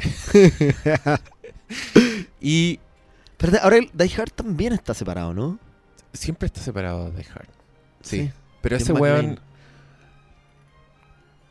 Sí, se podría relacionar, pero creo que este weón abiertamente es el weón que hace lo que hay que hacer. No, sí, pues, y salva a la hija. Como y creo que la película se da como la paja demostrarte lo perdedor que es el huevo, ¿cachai? Sí. Lo mal instalado que está en la dinámica. La cabra chica quiere ir a Europa, bueno, no quiere, no le alcanza. El nuevo esposo de la mamá de la pendeja es como un weón ultramillonario que le hacen un cumpleaños así ridículo, donde él llega con un regalo cagón y la weá casi que se cae como a la alcantarilla su regalo, no lo pesca nadie. Entonces un weón como que está como tan mal situado, con lo que uno puede empatizar, no sé, pues, te puede ir mal, no puede estar mejor parado, como que igual te da miedo esa weá cuando tenía un hijo. Pero a la cabra chica la secuestran. No es tan chica. Se supone que es chica. Se supone que es una adolescente. De hecho, él le dice como, tú estás muy joven para hacer un viaje sola. Pero la actriz debe tener como 30 años. Sí. Y yo le digo cabra chica porque es como, para efecto de la dramaturgia, es más chica. La secuestran y el weón al tiro saca como el hombre. Sí, toda dentro, la virilidad que lleva dentro. Poder masculino. Tiene esa llamada telefónica que es grosa. Y en adelante el weón es como imparable, po. Sí. Es ridículo y tiene como estrategias de weón de la CIA, también tiene esta... Por eso te digo que es fantasía, o sea... sí, totalmente. Es para que el papá perdedor vaya a hacerle barra a una película y decir, un héroe, hecho para mí. Que creo que McLean igual tiene un poco de eso. Sí, McLean también es el héroe reticente, el weón que en verdad no quiere tanto, pero es el único que puede salvar el día y lo hace a regañadientes. Yo les dije, weón. Ese es como el espíritu de Taken y lo incluyo solo por eso. No, pero buena elección porque no es tan obvia y claro, efectivamente es un... o sea, estoy 100% de acuerdo. Es un palmetazo en la espalda. Así, sí. Como ya, tranquilo. Claro. Relájate. Sí, como no se acaba hasta que secuestran a tu hija y tú puedes salvar la situación. Hay como que... Tú siempre podías tomar cartas en el asunto. Así que, tranquilo, somos hombres. Así es. Tenemos... I got your back, dice Liam Neeson con esta weá de acción. Que después se fue a la mierda y hay como dos secuelas. Yo creo que vi la 1. Creo que la 1 es... No sé.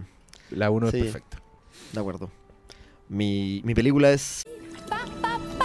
Ahora, Dory, lo repetiremos una vez más. Tu memoria no es muy buena. Sí, olvido todo. Lo sé. Se me olvida todito. Así es. Finding Nemo. Que estuvo en mi shortlist. Ya. Sí. Que no es un papá separado, pero es un papá viudo.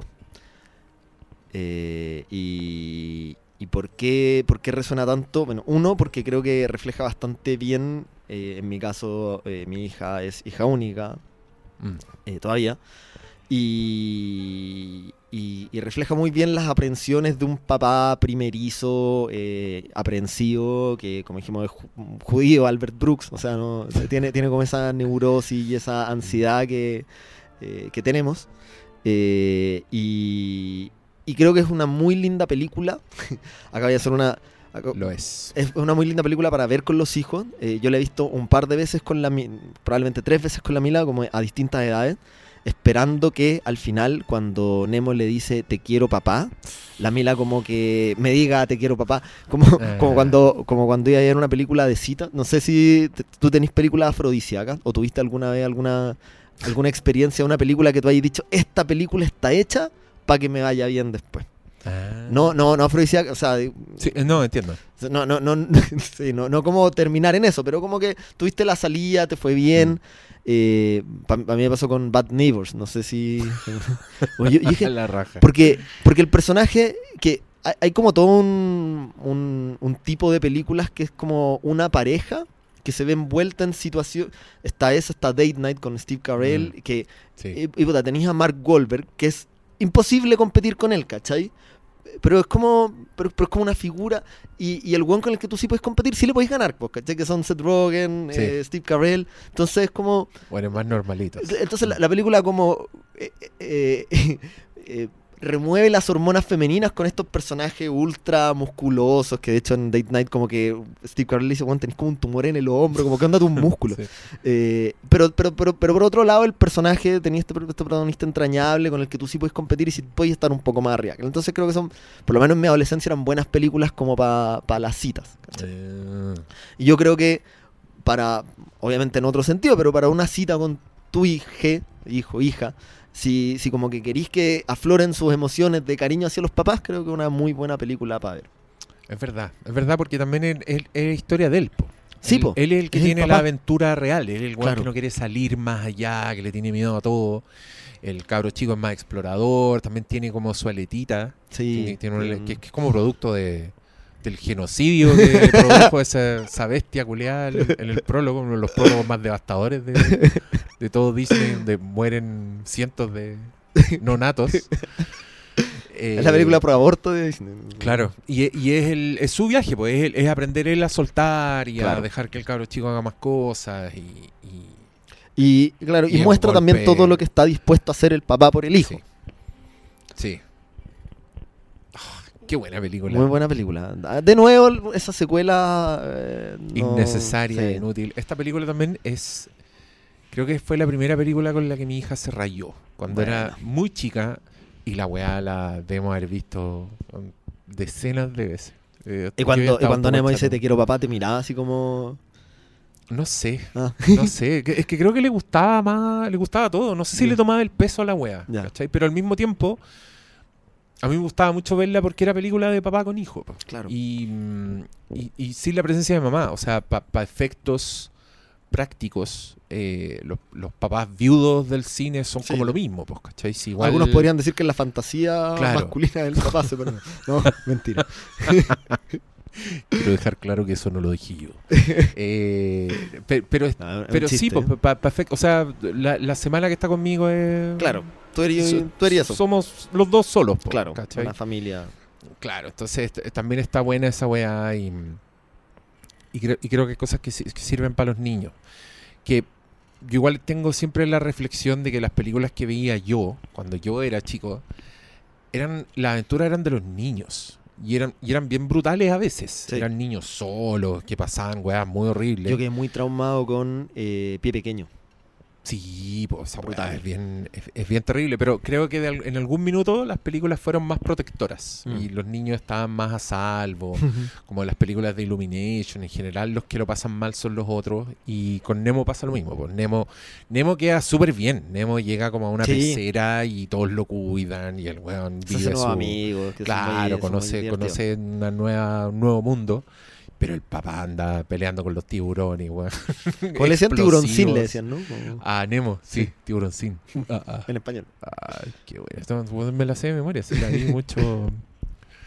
Y Dory es adorable. Dory sí, muy tierna. Es un gran personaje. Y me acuerdo que ese fue el primer momento en que yo no podía creer que me había rajado llorando en una weá de animación. Pixar, mira. ¿Qué están haciendo? Que es cuando ella le dice, no te vayas porque no quiero olvidar más. Oh. Y decía, qué brutal, qué dolor. Gran personaje. Ya. Seguimos con la lista. Ya. Mi película número 5 es de Steven Spielberg. Mira. Y es... 8:30? We said 8 o'clock. Hello, Dad. Get a hug? Robbie's got a paper, which he's yet to begin. I just gotta type it up. You just gotta start writing it first. Take care of our kids. You got nothing to worry about. La guerra de los mundos. Cacha. Particularmente por... ¿La viste? Sí. Ya. Sí, la vi. En el cine, creo. A mí me encanta. Hay gente que no le gusta tanto, pero yo la defiendo a morir. Es que tú revisitaste todo Spielberg hace poco por tu ciclo, ¿no? Sí, pero creo que War of the Worlds siempre está ahí. Siempre me ha gustado. Y algo que le vi tarde, que aquí también hay... Vamos a hablar de eso sobre todo en las primeras películas. Esa weá de que te cambia la perspectiva cuando eres padre es real. Sí. Yo me tardé en encontrarla, pero cuando la encontré me golpeó fuerte. Esas van a ser las dos. La 2 y la 1... pasa eso, pero con War of the Worlds me pasó un poco lo mismo, cuando en algún minuto la vi y me di cuenta de que este es un weón que no se hace cargo, este es un papá que no resuelve, este es un weón que le lleva a sus hijos. Al principio de la película tiene la niñita chica que es la Dakota Fanning y el weón más adolescente, el pailón. Se nota que no les gusta ir a la casa del papá. Y claro, la mala cueva es que justo un fin de semana que están con el papá llegan los marcianos y empieza a quedar la cagada. Y lo que este weón quiere hacer toda la película es simplemente ir a devolverlo. ¿Cachai? Esa es su misión. El weón no sabe qué está pasando, Pero el weón dice, tenemos que ir a Boston, que es donde está tu mamá. Y también pasa un poco lo de Taken. También la nueva pareja de la mamá de los cabros es como un weón millonario, vive en los suburbios.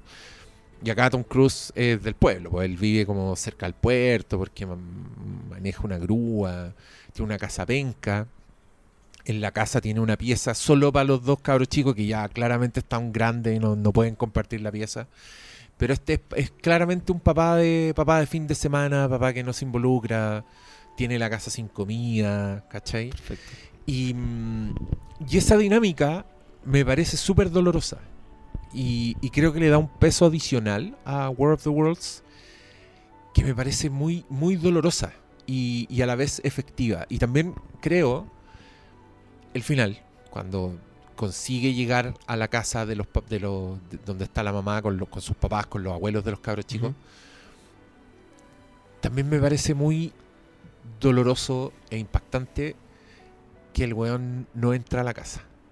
Creo que es una imagen así muy efectiva de este papá que ya está fuera del mundo. Y este en particular es un weón, claro, que no se inmiscuye particularmente, pero que en esta película tiene que hacer una cantidad de weas, desde matar a un weón, porque es una amenaza para proteger a su hija. Y no sé por qué, no sabría explicarte tanto, aparte que me gusta mucho la película, pero de alguna forma me parece un personaje con un conflicto súper grande, metido en una hueá gigantesca, pero que logra su cometido. Y que se ve obligado, primero a hacer hueás que no quiere, pero también se ve obligado a dejar ir al hijo. En esa escena también, que es súper importante, porque el cabro chico lo único que quiere es irse con los soldados y ver la guerra y la hueá. Y Spielberg pone esta escena en que él tiene que escoger, básicamente, si insistir en este cabro chico o perder a la hija que se está yendo con unos hueones que se la están llevando. Claro. El weón deja ir al hijo más grande y se va con la hija chica. Y es como obligado a ser papá, pero siempre con el lugar que va a tener, ¿cachai? Que es fuera de la casa, donde fue a dejar a los cabros chicos. Quizás fue en un momento oscuro de mi vida, pero llegó un minuto, en algún proceso de ser papá separado, vi la guerra de los mundos y esa weá me golpeó. Y quedé tirado en el suelo. Y por eso lo incluyo. Fuerte. Si usted tiene situación así en la vida, repase esta gran película de Steven Spielberg. ¿Cuál es tu número 5 tuya? Sí, acá hay en el medio se me mezclan las películas. O sea, tenía claro las dos primeras. Ya no es tan claro el orden. Pero voy, o sea, creo que tiene sentido mencionar esta que es. You have two choices right now. One is you continue acting the way that you're acting and you watch me blow my top. Or two, I hang up on you. Goodbye. You see that, guys?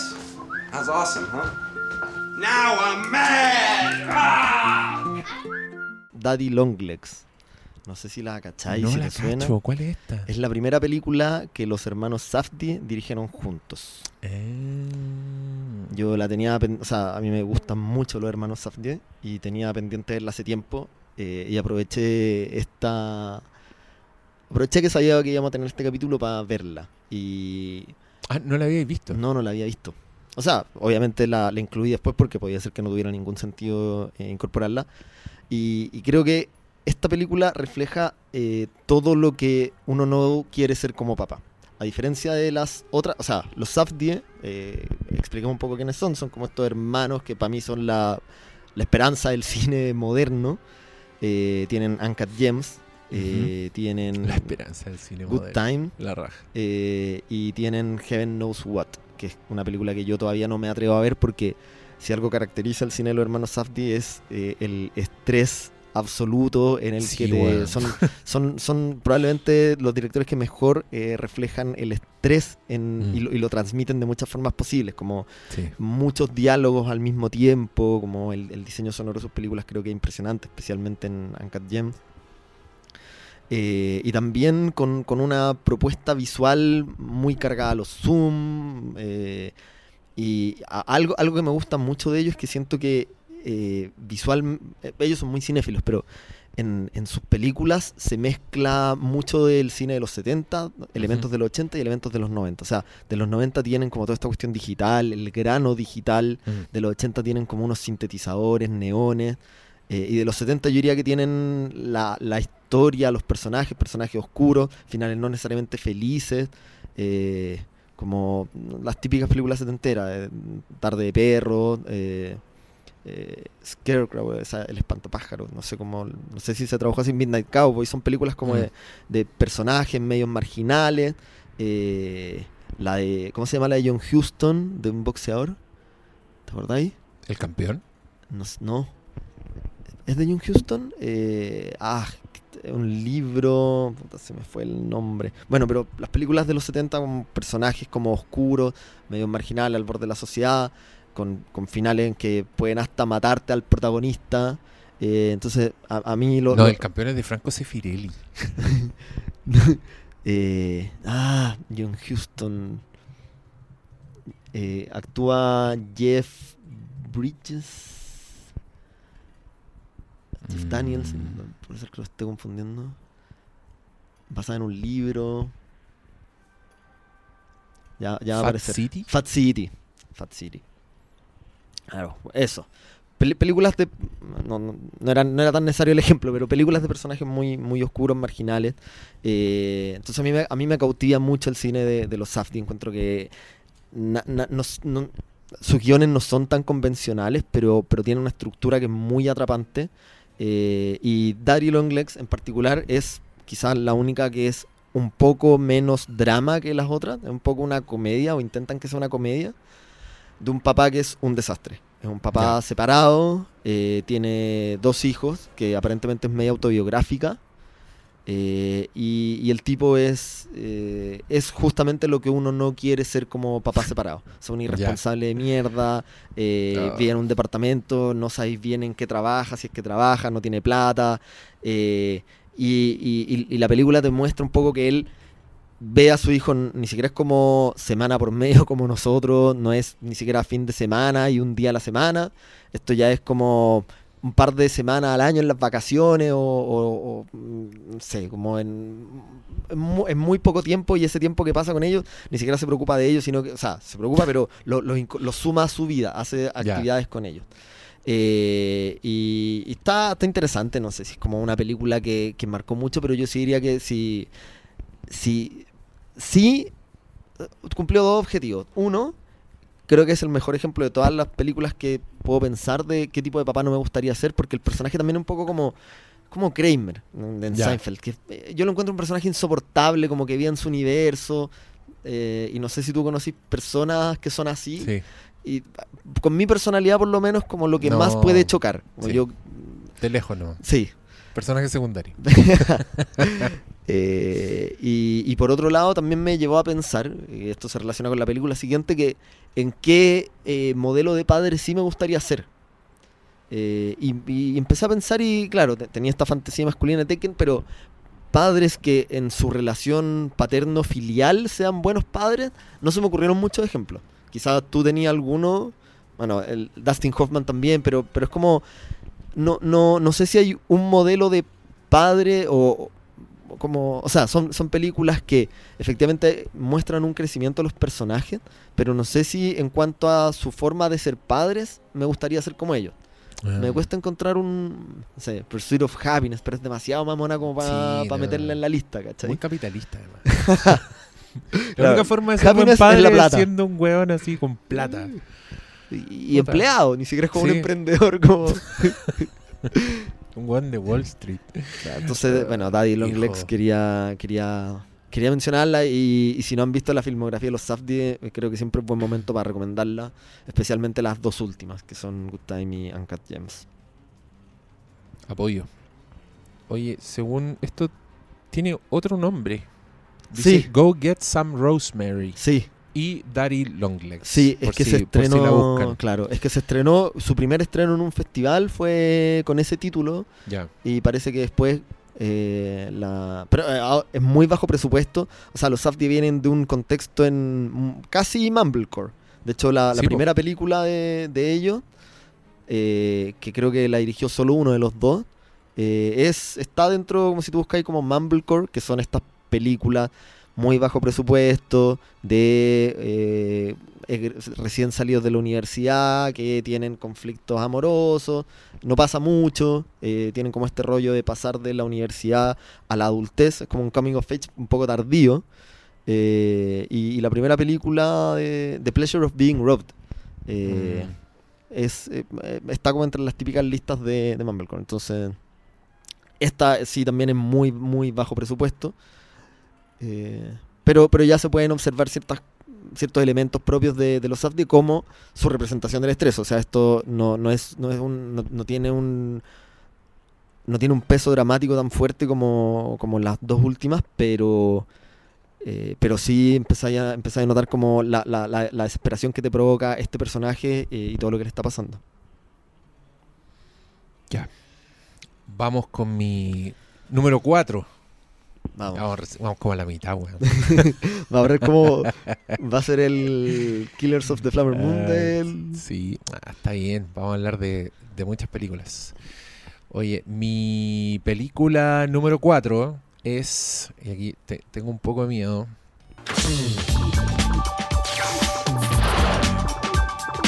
Mi nombre es Ralph el Demoledor. ¡Voy a demolerlo! Llevo 30 años haciendo esto.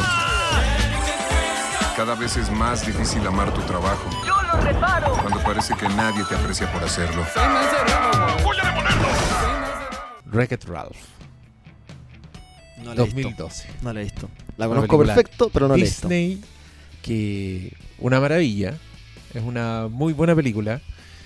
Se trata de un videojuego que es Ralph, que es Wreck-It Ralph. Ralph el destructor. Ralph el demoledor. El demoledor. Y este es un videojuego antiguo, que es como el Donkey Kong, funciona igual. Y él es el malo del juego. Y resulta que te muestran, es como Toy Story, es como lo que pasa, lo que tú no ves del mundo de los juegos es que los hueones se pueden salir del juego y se pasan a otros juegos, y sigan reglas, tal como los juguetes de Toy Story no pueden dejar que los vean humanos, ellos no pueden estar en un juego que no es el de ellos, y funcionan con el usuario, o sea, si le meten ficha a la hueá porque son maquinitas así, es retro. Y Ralph no quiere ser el malo, como que ya se aburrió y va como a un grupo, tienen terapias y están todos los malos de otros videojuegos. Fue de las primeras películas que empezó a mezclar así weas de distintas propiedades intelectuales, ¿cachai? Pero como que el grueso de la trama es que él llega a un juego que es más moderno, que un juego de carreras, y ahí conoce a Vanellope, que es una niñita chica, ¿ya? Muy hincha pelota, muy colorinche, todo es rosado, y Ralph es un bruto, pues. Ralph sí. Es un buen gigante así que destruye todo, y se produce una relación de amistad muy linda entre esos dos personajes, que es como el alma de la película, finalmente eso es lo que importa, y que es muy parecido de hecho a la relación entre el Monsters Inc. y la Boo. Perfecto. y la cabrita Esta es más grande, la Vanellope, entonces más hincha pelota, es más como que habla sin cesar y weá. Y lo que me pasó con esta película fue que yo la había visto de antes, y me gustaba. O sea, se estrenó antes de que naciera mi hija. Y yo me la compré. Yo tengo películas en mi casa en disco, y también da un poco de vergüenza, pero tenía como una buena sección de películas animadas infantiles sin ser padre. Entonces, porque me gustaban nomás. Entonces, cuando estaba mi hija, yo tenía un montón de películas para mostrarle, como, veamos esta. Y cuando vimos Wreck-It Ralph, fue un momento temprano en la separación. Yo igual estaba chica, no estaba tan chica, pero me acuerdo que yo lo pasaba mal. O sea, todavía no estaban tan fijas las cosas, los tiempos. Yo no pasaba tanto tiempo con ella, pasaba menos tiempo. Y el final de esta película, weón, me destrozó. Y es un final muy simple, es un final bonito, un final feliz. Porque Ralph como que acepta su condición de villano durante la película. Perfecto. Pero el final, y él narra, y el final es como que cuenta que lo que más le gusta es el momento en que lo levantan, porque cuando termina el juego los demás lo levantan los personajes y lo tiran para abajo así para que el weón muera, pero el weón, ese es el momento que más le gusta, porque cuando lo levantan puede ver al otro videojuego que está allá y ve a Vanellope. Oh. ¿Cachai? Que es su amiga, es lo que más quiere. Qué lindo. Es precioso. Y termina la weá, los créditos. Es una canción así, es como un pop de mierda que no me gusta tanto, pero que repite constantemente: When will I see you again? ¿Cuándo te voy a ver de nuevo? Y en este momento de mi vida, ver Wreck-It Ralph con mi hija, bueno, yo me rajé llorando. Yo estaba para la cagada. Y no podía evitar decir, puta, igual es como un weón grande, con una niñita, sí, que además es muy niñita, es muy así inquieta. Y tiene el pelo como con weás, ¿cachai? Tiene como accesorios de niñita. Entonces, estéticamente, era perfectamente éramos nosotros, ¿cachai? Y ese final era precioso. Moana también, ¿no? ¿Cómo qué? Moana también. Moana también. Sí, Moana también. Sí, sí. No, y Monsters Inc. también. Sí, era como el huevón gigante, con una niñita chica dorada, así llorando, porque ya, chao, me voy, me tengo que ir. Oh. Y no puedo evitar darle esa lectura a esta película, weón. Ahora como que cagué, la veo de nuevo, por supuesto, lo paso muy bien con la aventura, con la comedia. Sí, creo que es una de las buenas películas Disney. Bueno. La secuela no es me gusta Pixar, tanto. Disney. No es Pixar, pero fue el año en que Disney hizo una película Pixar y Pixar hizo una película Disney. Fue el año en que Pixar hizo Brave, Valiente. Ya, sí, po. Que todos dijimos, oh, pero esto no es tan bueno como el Pixar de siempre. Sí, y fuimos a ver la Disney, Ralph, y oh, era buenísima y terminamos llorando todo. Sí, esa es mi película 4. También se puede ver con la cabra chica, pero bueno, el papá separado tiene más para llorar. Esa lectura, sí, sí. Bueno, mi película que viene ahora, te voy a pedir ayuda, porque ya la vi hace tiempo, no me acuerdo tanto, pero cuando me puse a pensar películas que tienen como un padre ejemplar, se me vino a la cabeza y dije, está bueno hablar de esta, y así como la voy a recomendar, aunque probablemente muchos de tus auditores ya la han visto porque son muy cinéfilos, yo también la quiero ver de nuevo, me la dejo como tarea. Nuestros auditores, ya nos están escuchando los dos. Está bien. Matar a un ruiseñor. I'm simply defending Tom Robinson.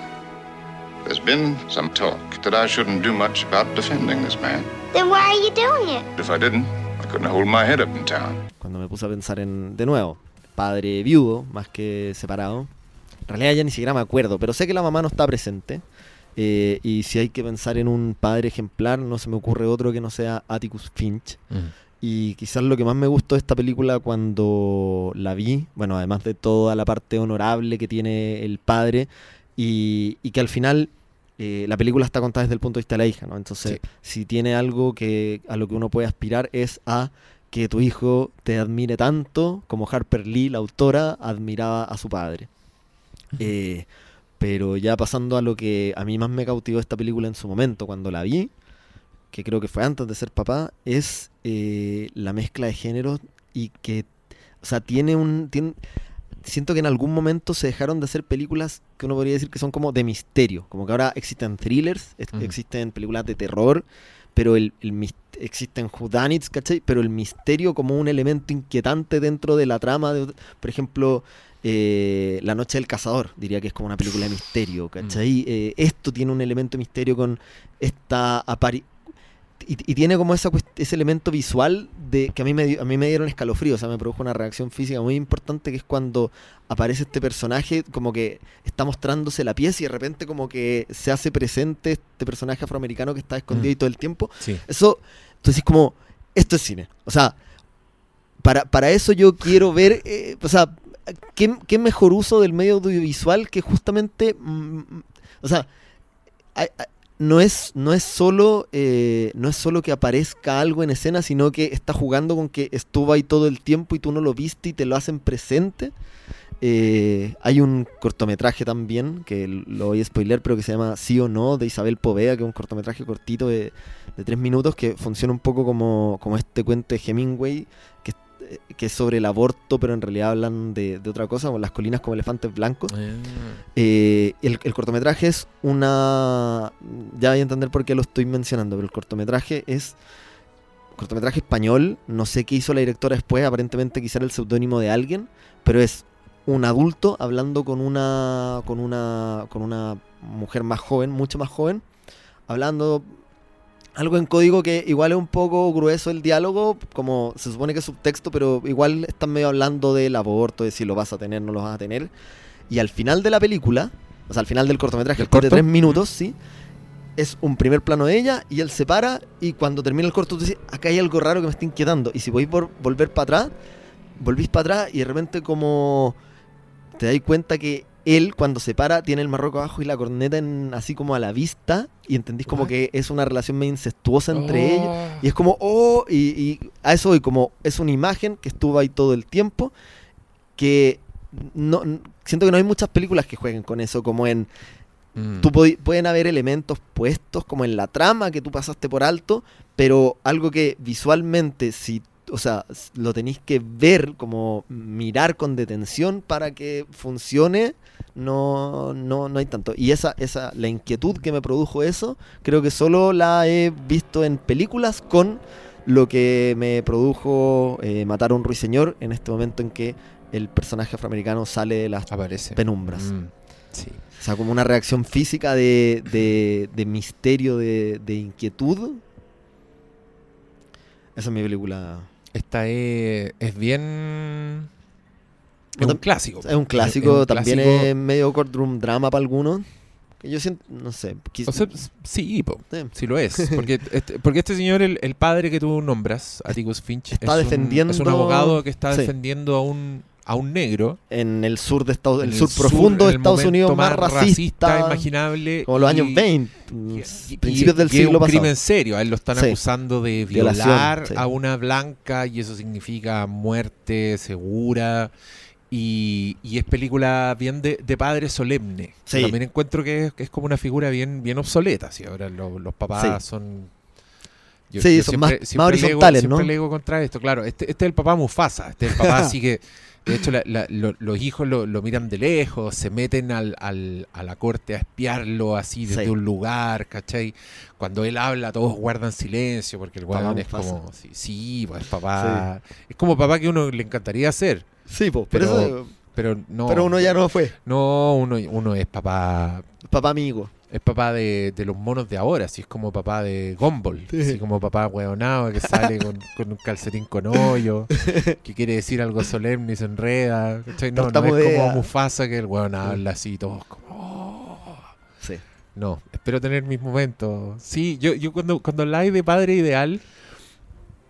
Porque esto es un rollo que yo tengo. O sea, yo es que de hecho hicimos un programa con mi amiga la psicóloga hablando de estas figuras paternas actuales, porque se perdió el papá solemne antiguo, es de una hueá de época. Yo también me acuerdo de hay una película que es absolutamente de padres, no sé si de padres separados, pero Road to Perdition. ¿La viste? Sí, la de Sam Mendes. Tengo la novela gráfica, ¿te acordás que te había comentado? Es joya esa hueá, pero ese papá es un papá muy respetado, muy temido y muy distante en la casa. ¿Sí? El niño así lo mira por una cerradura y ve que el weón así se está poniendo los suspensores y todos los accesorios de papá. Que también me da risa que mi hija en el colegio alguna vez me hicieron un regalo el Día del Padre y era como de puras weas, pues como corbatas, pipas. Y yo decía... Esa pipa no. Así que es una pipa chiquita. No, una weá. Yo jamás me he visto con corbata, mi hija, bueno, para cagarse la risa. Pero claro, el papá solemne, el Atticus Finch, que además es una brújula moral el viejo. Sí, esa es la gracia, que el weón es capaz de plantarse en el mundo más racista y decir la justicia es otra weá y nosotros somos justos, hija, y tiene un montón de analogías preciosas. El perro rabioso que aparece, no sé si te acordáis, pero hay una escena en que aparece un perro rabioso y lo matan. Y es brutal la escena, o sea, se ve muy real, pareciera que mataron un perro de verdad. Y la niñita queda muy tramada y el papá le explica por qué hay que matar al perro rabioso. Y esa weá es un paralelo con la pena de muerte, la eventual pena de muerte que tiene este otro personaje y joya la wea, pues clásico del cine. Muy bueno, me dieron ganas de, cuando me acordé de la existencia de este personaje, este papá ideal, dije, la quiero ver de nuevo. Qué pedazo de película. Buenísimo. No, excelente. Apaño. Ya, bueno. Llegamos al top 3. Queda poco, queridos auditores, aguanten. Ya, entonces voy a cambiar el orden porque creo que me... ya, esto fue durante la conversación.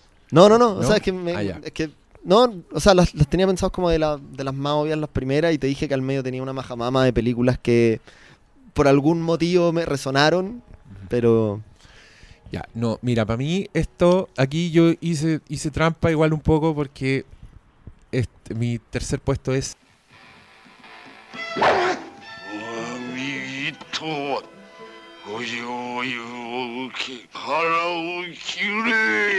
La saga de Lone Wolf and Cub. A propósito de Road to Perdition. Yo como la carretera. He dado mucho la lata con esto, pero esta es una saga de películas. Son 6 películas, pero que se hicieron... Ay, japoneses, bueno, están locos.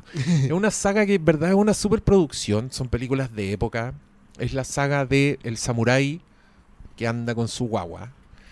Son 6 películas que se hicieron entre 1972 y 1974. Po, weón, me estáis hueveando. En 2 años sacaron 6 películas que son a toda raja de época, pueblos, extras, diseño de producción. Y son una... ¿6 películas de 2 horas? ¿O son no, son, ¿no?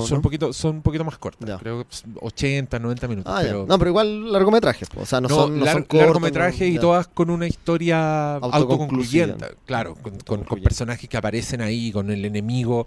Tienen como un enemigo grande. El protagonista tiene como un gran weón así que es la amenaza en toda la... Pero siempre le mandan como asesinos a sueldo distintos, se enfrentan a distintas weas.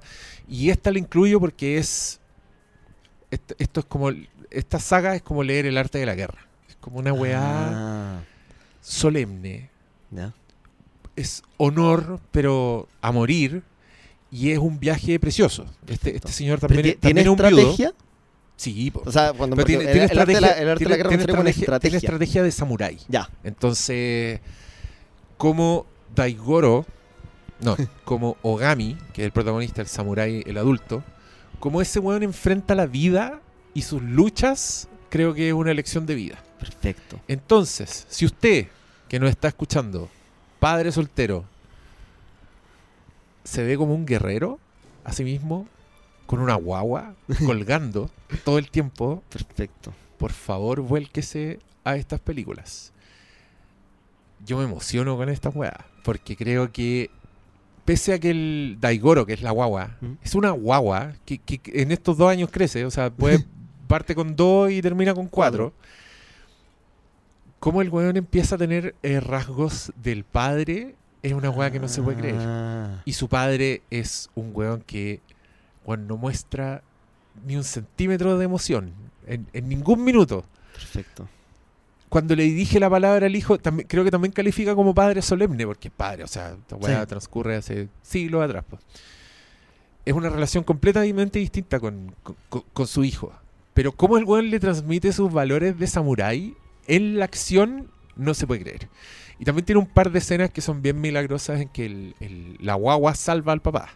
Perfecto. Tiene una escena preciosa. Y creo que es la segunda película. El papá está mal herido. Y la guagua no sabe qué hacer, pues, y la guagua tiene 2 años, como que anda caminando, y la guagua va a un riachuelo y le quiere llevar agua, y no puede llevarle agua, pues como que echa agua en las manitos y empieza a caminar y se le cae y no sabe qué hacer, y se la lleva en la copucha, en su boquita, va con sus cachetes inflados con agua y llega donde está el papá que está inconsciente y le tira agüita en la boca. Y este niño a los 2, ¿hicieron actuar a un niño de 2 años? Lo hicieron actuar, weón, y tiene unos momentos de yo de verdad sufro por esa guava. Digo, weón, de verdad, tienen la guava colgando arriba un pozo. Hacen ese tipo de weas, así son. Pero hacer que un niño de 2 años se meta agua y sí, o sea, impresionante. Y es bien impresionante. Y hay momentos en que la guagua también, porque la guagua anda en un coche, pero también el Mandalorian, el Mandalorian es el robo 100% de Lone Wolf and Cub.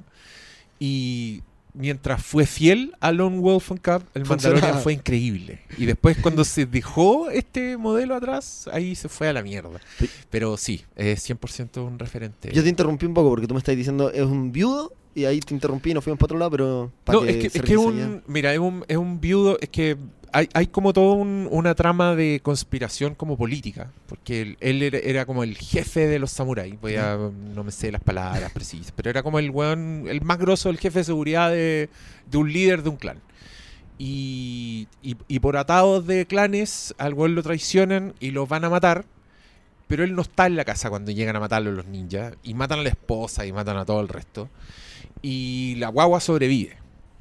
Y este weón dice, renuncia como a su líder, que es como lo peor que le puede pasar a un samurái, porque ahí se transforma en un ronin, en un weón sin maestro. Y él le dice a su guagua chica, le dice, yo ahora voy a escoger el camino del demonio. Yo ahora me voy a dedicar a matar, voy a vengarme. Pero tú decides qué haces. Daigoro. Y Daigoro es una guagua que en esa escena debe tener un año o meses. Yeah. Es una guagua así. Y el viejo pone una pelota, un juguete a un lado, y al otro clava la espada, así, su sable. Y le dice, escoge. Si escoges el juguete, yo te voy a matar y te voy a mandar al cielo con tu mamá. Oh. Si escoges el sable, te vas conmigo y vivirás la vida del demonio. Tú también estás condenado a ser un demonio. Y la guagua gatea, mira al papá, mira el juguete, mira el sable y pone la manito en la katana. Oh.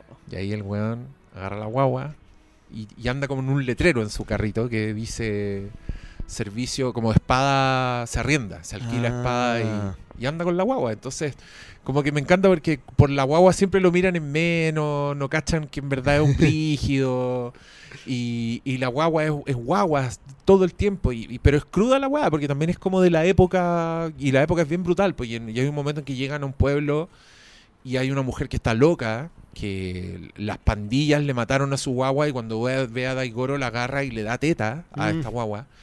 Y está loca y cree que es su guagua, ¿cachai? Y él le quieren pagar. Llega como la mamá de esta mujer loca y le ofrece monedas como gracias por prestarnos a su guagua.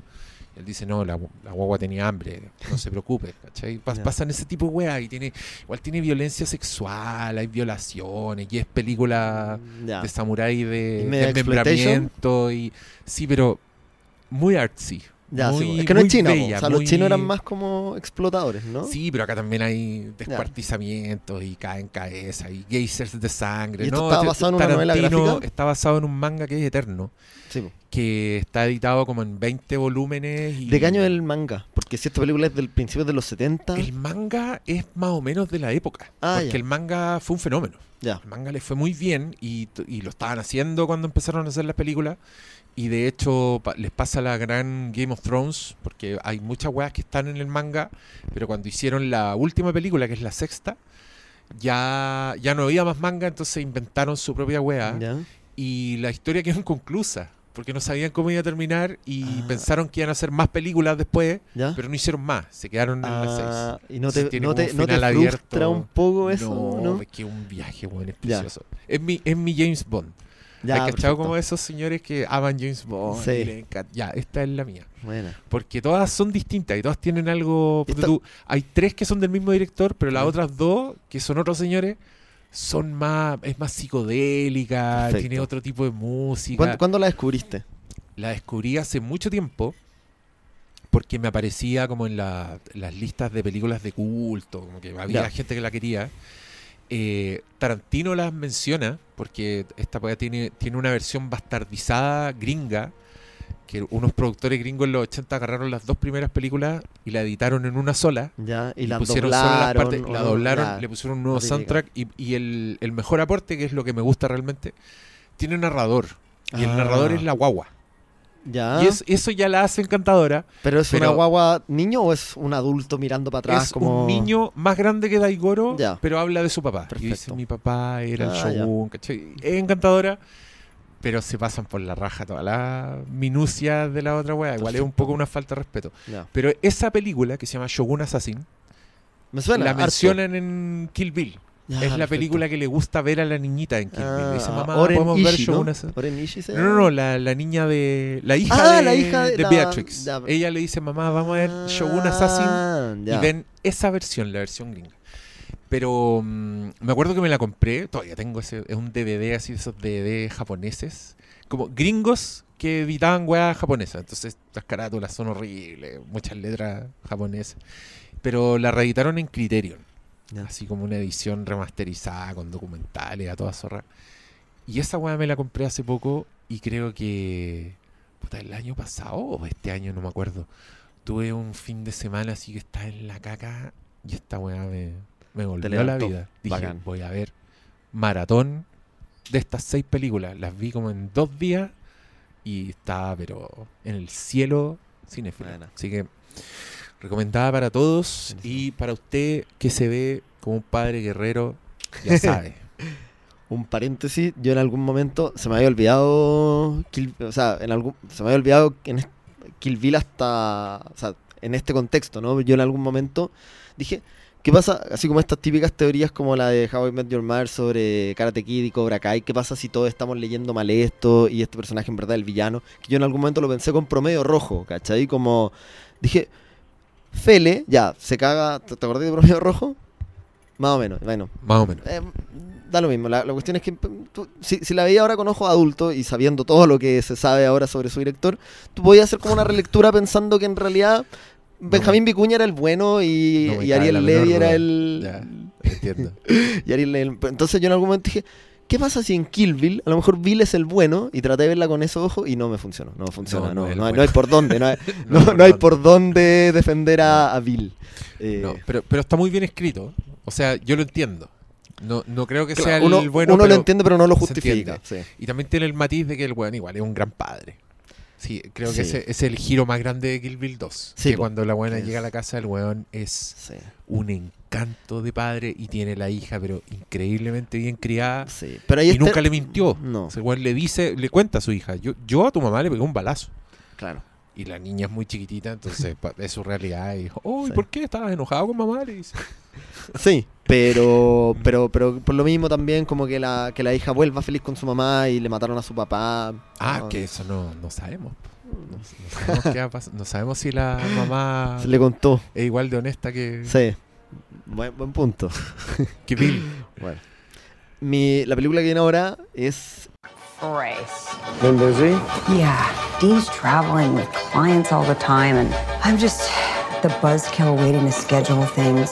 I'm so stuck. On the Rocks. ¿La viste? Es la de Sofía Coppola. Sí, la vi, la de Apple. Sí, Bill Murray. Es buena esa película. Súper buena. Es muy buena. Oh, se me había olvidado esta película del 2020. Rashida Jones y Bill Murray. Es sorprendentemente buena. Para lo piola que pasó y para lo poco que se volvió a valorar a Sofía Coppola. Me acordé de esta película, yo la vi, o sea, había visto el tráiler, me tincaba por Sofía Coppola y Bill Murray, y porque mostraba, y porque en realidad lo que más curiosidad me daba esta película era ver en este contexto como de Me Too y muy, muy woke, como una persona como Sofía Coppola iba a representar un personaje masculino, un boomer, muy un viejo verde, piropero, y lo hace con mucho respeto y mucho cariño, sentí. Y de nuevo, es no sé cuánto de Francis habrá en el personaje, pero de nuevo me pasó esto que yo dije, qué ganas de que mi hija me recuerde con cariño, o sea, me tenga cariño y entienda que pertenezco a una generación distinta, que voy a ver otro tipo de cosas que ella, que me entienda en el fondo. Sí, o sea, la hija claramente no lo entiende, claramente le produce cierto rechazo, pero le provoca rechazo y le provoca gracia a la vez, o sea, no lo juzga, o sea, no lo entiende, pero no lo juzga. Tenía ganas de mencionarla para recomendarla, porque también pensé, ponte tú, en Aftersun, que no pude conectar con Aftersun. Oh, a propósito, sí, a propósito de Aftersun también me acordé mucho de Somewhere de Sofía Coppola, que también es un poco la misma historia. Sí. Y dije, pero está On the Rocks, y ahí me acordé de On the Rocks y decidí ponerla en esta lista porque de esas tres que te mencioné, creo que es la que más me ha gustado, pese a que Aftersun, quiero decir, su visionado no lo disfruté tanto, pero después, al pensarla, sí me ha provocado cosas. Pero igual no le dio para estar en esta... Pese a que podría perfectamente haberla metido quizás en vez de Daddy Longlegs, pero creo que... Pero es que Aftersun es otra weá, po. Aftersun es como una pérdida. Sí, po, por eso es terrible, es brutal. Es el podcast que tienen que hacer nuestra hija. Sí, po. Sí. No, pero... Cuando hablen de los papás que ya no están. Por eso, como que no... Pero en el fondo... hablando sobre papás separados y... o sea, también uno lo podría traer como un contraejemplo, como ¿qué tipo de papá no quiero ser? Ese weón. No quiero ser un weón depresivo, amargado. Pero eso, On the Rocks sí, Y este es un papá, bueno, acá la hija es adulta, pues, sí, es súper sí, pero se nota que ha tenido esta presencia toda la vida, que es Bill Murray, es como un hueón cool, así, mujeriego. Es como un hueón que no superó nunca la crisis de la mediana edad, ¿no? Como que a los 40 se compró un convertible y nunca lo vendió. Y está feliz con ese punto. Se pasa todo por la raja. Y lo lindo es, puta, es que la vi hace tiempo. Es que ella sospecha que el marido se la está cagando. Sí. Y recurre al papá, a su padre. Sí. Esa weá es linda. Sí, po. Esa dinámica. Y que tu hija adulta cuente contigo. Sí, po. Por eso es como... Sí. Entiendo. Es como lo que uno esperaría, que tu hijo no te juzguen y que sigan contando contigo cuando tienen problemas, ¿cachai? Problemas amorosos. Como esa relación de confianza. Pese a lo hueonado que tú podáis ser, que sigan confiando en ti. Eso, ya, me encantó. Quedan 2 películas por cada uno. Ya, mira, aquí estamos en el terreno de... Aquí se me confunde un poco. No sé si tengo tanto... Podría ser el papá separado si le pongo empeño, pero también el papá a secas, ¿no? Ser papá. Y lo que me pasó fue que yo estaba muy ansioso cuando fui papá, porque me lo habían dicho, había leído críticos que yo seguía que hablaban de esta weá, era que iba a ver películas distintas una vez que fueras padre.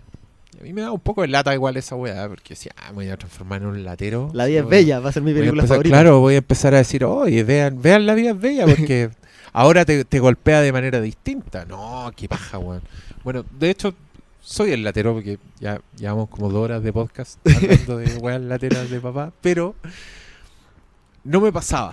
Ya. Así yo decía, a ver, ya veamos películas. Y de hecho me acuerdo que justamente uno de los críticos que yo leí, que le había visto una película que el weón le pareció inaceptable porque era padre, era una weá de terror que se llama The Hills Have Eyes. ¿Ya? Y la escena que a él más le molestó, así que le pareció inaceptable, fue una escena en que los malos, que son unos weones así violentos, unos asesinos, como para intimidar a una madre, le ponen una pistola en la cara a una guagua.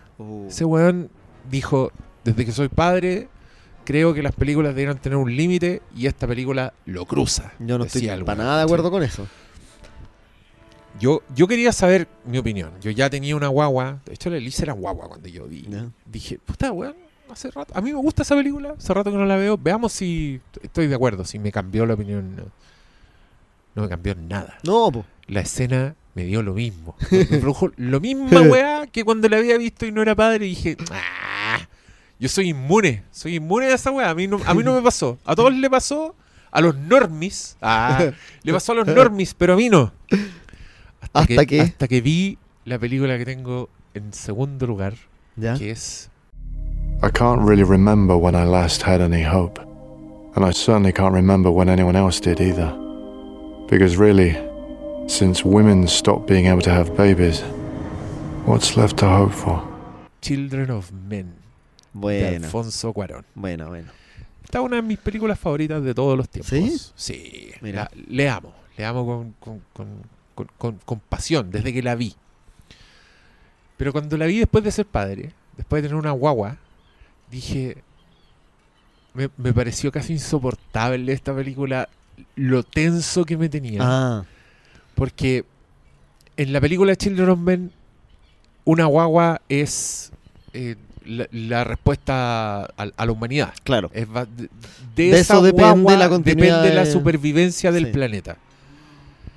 Creo que cuando uno tiene guagua, siente eso con su propia guagua.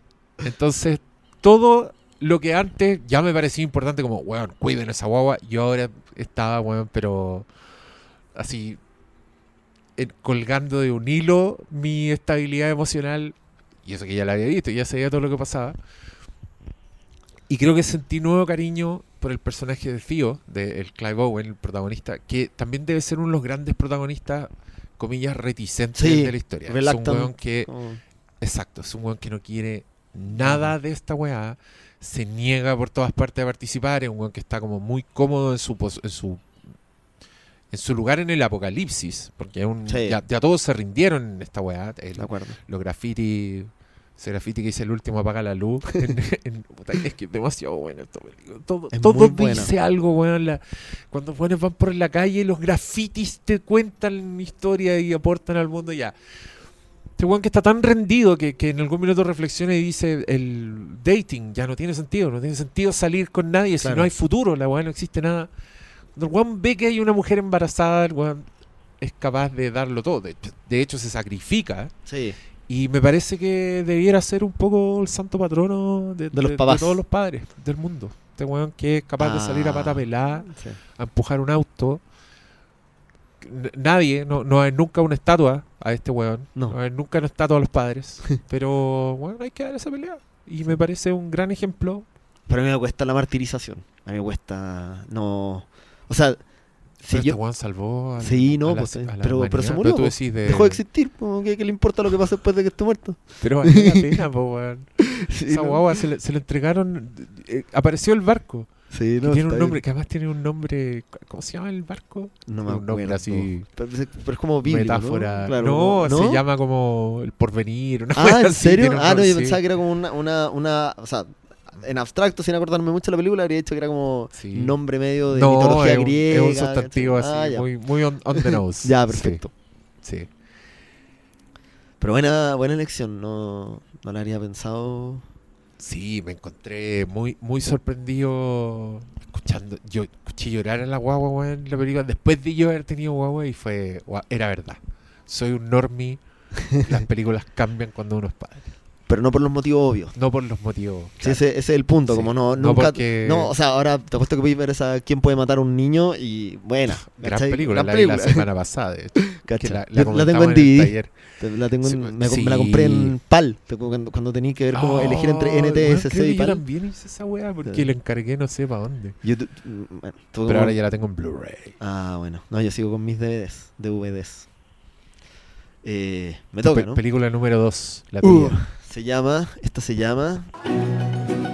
Et toi, Rachel, pour les stages, t'as rempli le tableau? Ah non, j'ai pas rempli le tableau, mais j'ai quelqu'un. Une description? Ah, 1m95. Los hijos de los otros. Una francesa. Les enfants des autres. Una weá contemporánea. No es mi tipo de película, ¿eh? No me quiero... Pero sí toca un tema súper importante que en el cine estadounidense no está muy visibilizado, por lo menos no se me ocurrió ninguna película que abordara este tema que creo que es fundamental, que tiene que pero es del año pasado esta película, ¿sí? 2022. Sí, súper reciente. O sea, a ver, para contextualizar un poco, de estas típicas películas que yo le digo o películas para jubilados, o películas del Festival de Cine Weekend, o películas del biógrafo.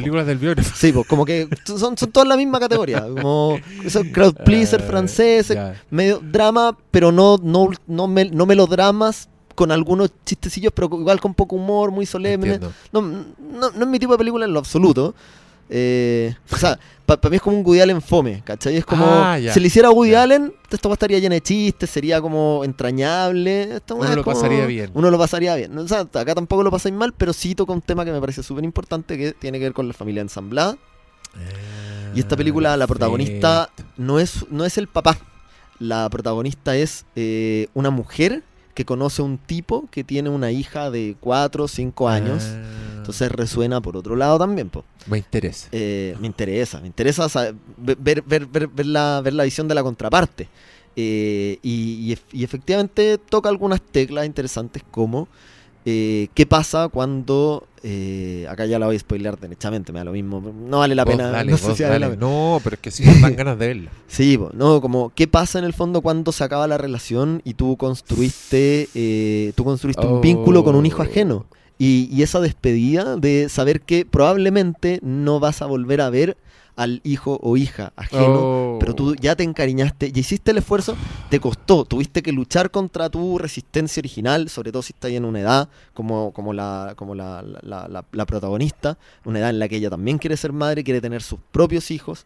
Eso son temas que o sea, no, quizás no resuenen en uno como hombre, pero si uno ha tenido parejas o tiene parejas estables, son temas importantes para las mujeres. Entonces insisto, no recuerdo haber visto alguna película hollywoodense, como las más mainstream que hemos mencionado, excepto de esta japonesa, pero es un conflicto súper contemporáneo, o sea, la presión del reloj biológico, que bueno, pueden congelar o lo que sea, pero sigue lamentablemente siendo un tema para muchas mujeres de entre los 35 y los 40, y ya está también cuando conocen a un hombre, probablemente ese hombre esté separado, tiene su propia historia, tiene sus propios hijos, y acá ella es muy buena, o sea, está más o menos claro que el insisto, una película como bien cotidiana, entonces obviamente el weón no es un villano, no es un desgraciado, pero se porta como las weas con ella. La ex, eso sí, es muy civilizada, o sea, la mamá de la niña es bien civilizada, tienen algunas conversaciones como súper cordial y buena onda, pero él al final comete la mariconada de que ella la ex le pide que vuelvan, muy poco sorona, y el weón recae, como por la hija. Oh. Sí, no, o sea, no. Weón, un pastelazo. Igual en historia ocurre esa weá. Sí. O sea, sí, pero muy pusilánime, como, sí, o sea, pero... ¿cómo va a sucumbir, no sé, por la hija, ¿cachai? Como, pero igual no, está interesante. No, pero eso debe ser un cuento que se dicen. Puede ser. Creo yo, o sea, creo que de verdad sí, quieren volver y dicen, algo que sí me molestó fue un diálogo que tienen al final, como que ella, bueno, la niña tiene sus rutinas con la madrastra que apareció, como ir a buscarla a las clases de, no sé, taekwondo, kung fu, algún arte marcial, y entonces ella se la lleva a su mamá, y ahí ella le dice como, pucha, disculpa, y él le dice, no, si acá el que me traicionó fue él. Encuentro que, si veía a tu ex marido feliz rehaciendo su vida con una mujer, igual tenés que ser culiado para, después de que lo pateaste, irte a meter esa relación, no sé. Sí. Pero bueno. Por eso son como estas típicas películas de biógrafos, películas para jubilados, películas del Festival de Cine Weekend. Tocan ciertos temas, los ponen y sí, como que después puedes irte a comer al Tabeli, al Moca, donde salió. Y están bien actuadas. Están bien actuadas, son películas francesas. Y esta es la película que tenía la misma canción que Kramer vs. Kramer. Po. Ah, ya. ¿Y dónde la viste? ¿La viste en el biógrafo? No la vi en el biógrafo. No, me la conseguí. Ah, ya. Pero no está en un streaming. No, no está en streaming. No, ya. Me costó. No, sí, está en un streaming. Creo que está en Claro. Porque está en Claro para rentarla. Porque te tincó la trama y la buscaste. Porque me tincó la trama, sí, po. Me tincó la trama y la busqué. O sea, sabía que existía. Es un conflicto que he tenido, ¿cachai? Como... Entonces... Mira, me aparece como que se puede alquilar. Claro, ¿no? Y en Prime. Ah, bueno. En Prime, que ahora podéis como alquilar películas. Claro. Es como Apple, como que también agarró esa... Espérate, ¿te parece que antes de pasar a nuestros números 1, comentemos algunas que dejamos fuera y por qué? Ya. Dale, tú tenías... Yo estuve pensando harto. Ya, de partida me dio pena dejar a Woody Allen afuera. O sea, es como mi director favorito. ¿Y cuál de Woody Allen aplicaríamos? Ninguna, pues. Si el mal papá. El mal papá. ¿Tiene alguna? O sea, en todo caso parece que es buen papá ahora, pero cuando hacía películas buenas, no era tan buen papá. Sí, pero me acuerdo haber visto a Woody Allen con un cabro chico. ¿En cuál es? Hay una en Manhattan, pues le pega un cachuchazo. Tienes razón. El hijo que tiene con Meryl Streep, que es lesbiana, sí. y le pega un cachuchazo y como que el niño está viendo juguetes en una tienda, no es muy caro, y le pega un pipe. No pesca nada. Como que está preocupado, pura hueá con el cabro. Por eso chico. Era Manhattan, poderosa Afrodita quizás, pero tampoco. Hannah y su hermana, ¿te acordás que él era estéril? Sí. O sea, bueno, es el final de Hannah y su hermana. Sí. Como este milagro que él puede tener hijos con su nueva pareja, pero el estéril, pero igual tenía unos niños adoptados de... Obviamente muy autobiográfico todo. Por supuesto. Pero claro, tampoco era como que les llevaba unos regalos y sería. Entonces me dolió dejar a Woody Allen afuera, pero me puse a pensar y no, pues no es un buen... No.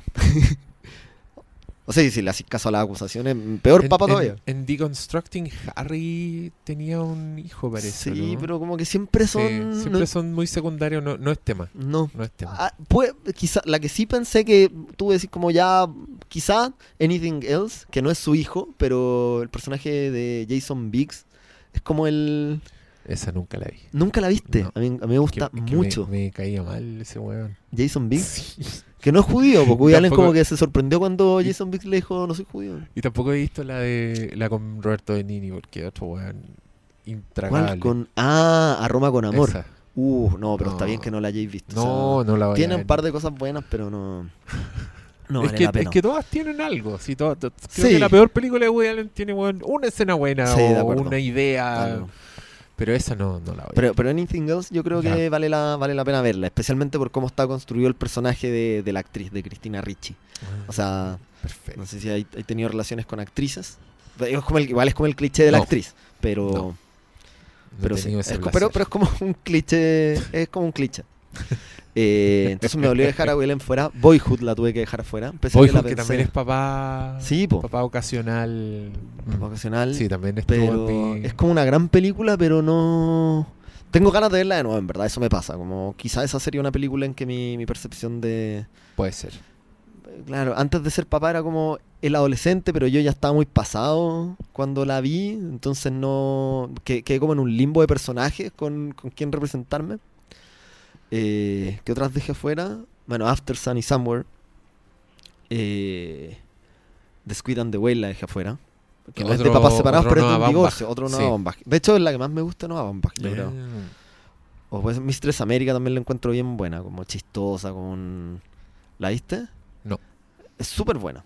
Es desde las más piola, pero es muy graciosa. Tiene como este elemento farsesco, como tipo Ernst Lubitsch. Ya. Como muy... Los diálogos son muy buenos, muy rápido, todo. Es súper buena.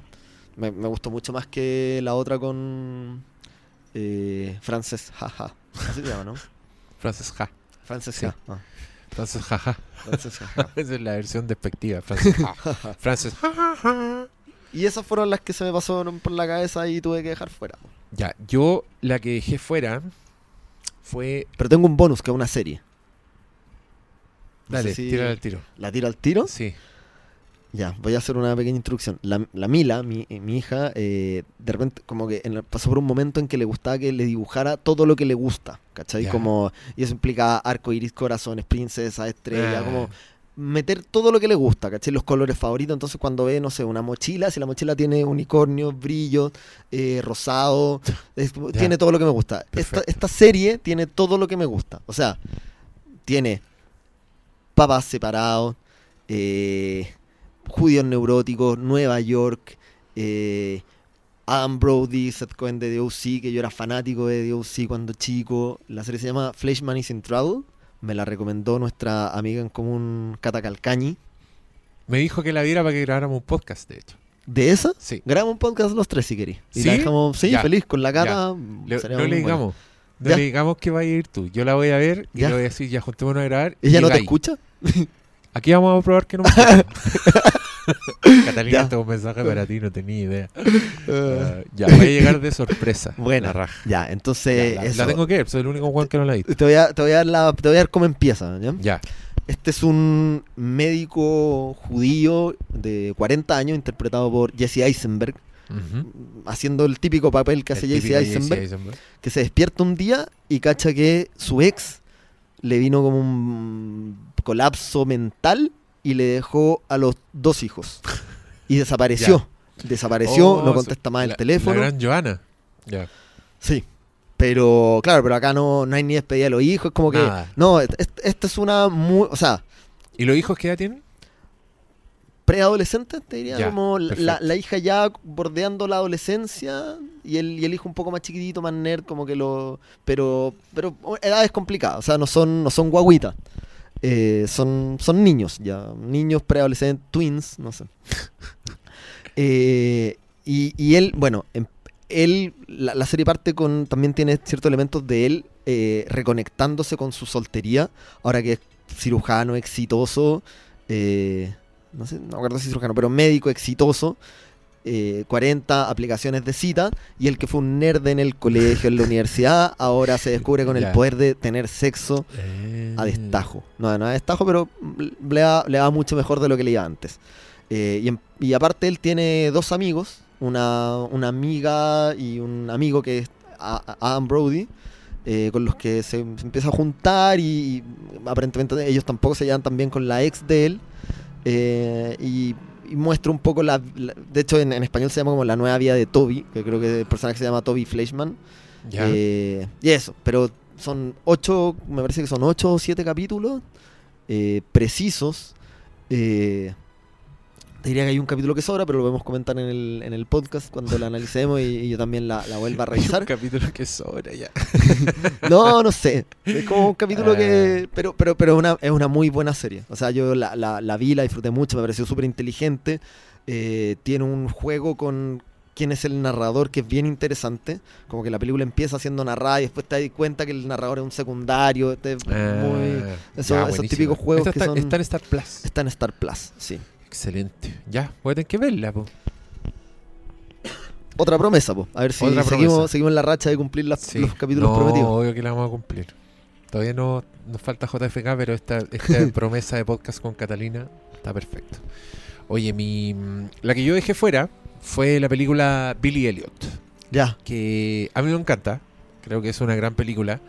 Y me gustó porque creo que, o sea, pensé en incluirla, porque aparte de ser una gran historia muy emocionante, muy satisfactoria, se trata, es un papá viudo que se enfrenta como a esta sensibilidad que es completamente alienígena para él. Pues, si el weón vive en un mundo así, más encima súper masculinizado, de mineros, rudos, y le paga clase al cabro chico para que entrene box, pero al niño le gusta el ballet.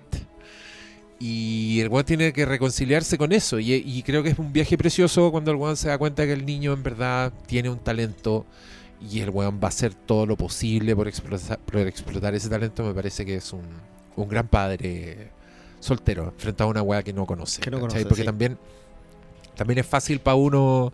Para mí es muy fácil ser papá de mi hija, ¿cachai? Claro. Su sensibilidad, todas las weas que le gustan, a mí me gustan. Esa experiencia de, weón, mi hijo es una persona completamente distinta con sensibilidades y de mí depende, más encima, como que el weón logre una wea que no entiendo, me parece una historia preciosa. Y gran película, además. Así que muy recomendada. Llegamos a nuestro... Pero quedó fuera. Quedó fuera, sí. Quedó fuera.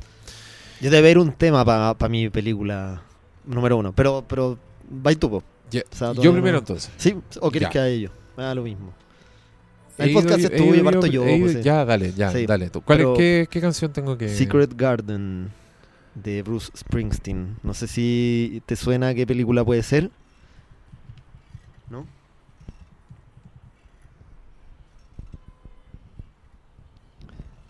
Acá sí, a mí se me cayó... Acá yo lloré. Oh. ¿No? ¿Cuál es? La escucho como que... ¿Cuál es? Jerry Maguire. Ah, tenés razón. Ya, cuéntame. Acá estoy haciendo algo típico porque soy un poco los dos, ¿cachai? Soy René Zellweger y soy Tom Cruise. Curiosamente, en algún momento... Yo vi Jerry Maguire después de entrar a la universidad, pero... en algún momento yo pensé inventarme la historia de que yo quise ser abogado por Jerry Maguire, porque no lo dicen casi en ninguna parte de la película, pero es abogado. Él lo dice una sola vez cuando con la primera pareja de este weón, que como en un ataque, él le dice como no sé qué cosa cuando está en la universidad estudiando derecho. La única vez que lo dice, y en realidad acá no es muy común, pero en Estados Unidos los agentes deportivos suelen ser abogados especializados en entertainment law, que es como derecho al entretenimiento, de donde salen los abogados a lo que me dedico parcialmente, que es como de productora audiovisual e industria de la música, pero obviamente muchos agentes deportivos son también abogados. Pero esta sí fue una película que a mí me cambió verla después de ser papá. Uno, porque la relación de Tom Cruise con el niño es preciosa, pero también porque cuando el niño va y lo abraza, o sea, acá mentí con lo que dije antes, que Hollywood no había explorado mucho esto de las familias ensambladas. No lo hace con una película tan obvia como esta película para jubilados que dije antes, pero sí, Jerry Maguire tiene eso. Llega ahí. Y es, no es lo principal de la película, pero si uno la ve como papá separado, puta, yo creo que es imposible no conmoverse cuando empieza a sonar esta canción. El niño la abraza y le dice como te quiero, y ella lo mira como desde la puerta, así, y ahí dice, qué hombre. Así es. Y aparte también es un tipo con valores, con principios. Creo que es un muy buen personaje. Y Cameron Crowe también lo quiero mucho, weón. Pese a que... ¿Sí? ¿Tú no? Puta, no, weón. ¿Por qué? Lamento. Encuentro que es un sobreescritor. No, es sobreescritor. Encuentro que sobreescribe sus películas. Y Jerry Maguire también. Encuentro que siempre se pasa mal pico. Puta, es que me acuerdo que la vi y me gustó, pero teniendo este... No es prejuicio, en verdad, es como un juicio. Teniendo esta idea fija de Cameron Crowe, como que tiende a caerme mal. Tiendo a no repetirme sus películas. Ah. Pero sí me pasó que la última que vi de Cameron Crowe me gustó más. Y ¿la última que viste es la reciente? La del zoológico. Ah, We Bought a Zoo. Sí, y la encontré linda, la encontré dulce. Dije, no me cayó mal. Pero creo que fue una excusa para revisitarlo. Jerry Maguire, vela siendo papá, po, como... Ya, te voy a hacer caso. Y no sé si... Claro, no sé si... Bueno, me imagino que sí, pues como que tu hija ya quería alguna de tus parejas. Puta, qué wea más linda, po. Como que ahí también tú decís... No sé. Y la canción... Puta, y Bruce Springsteen, que es bueno, bueno. También a propósito de Filadelfia. Es que igual los soundtracks de Cameron Crowe. De Cameron Crowe. Sí, hace trampa. Sí, pero es que bueno, así cualquiera. Tienen la media.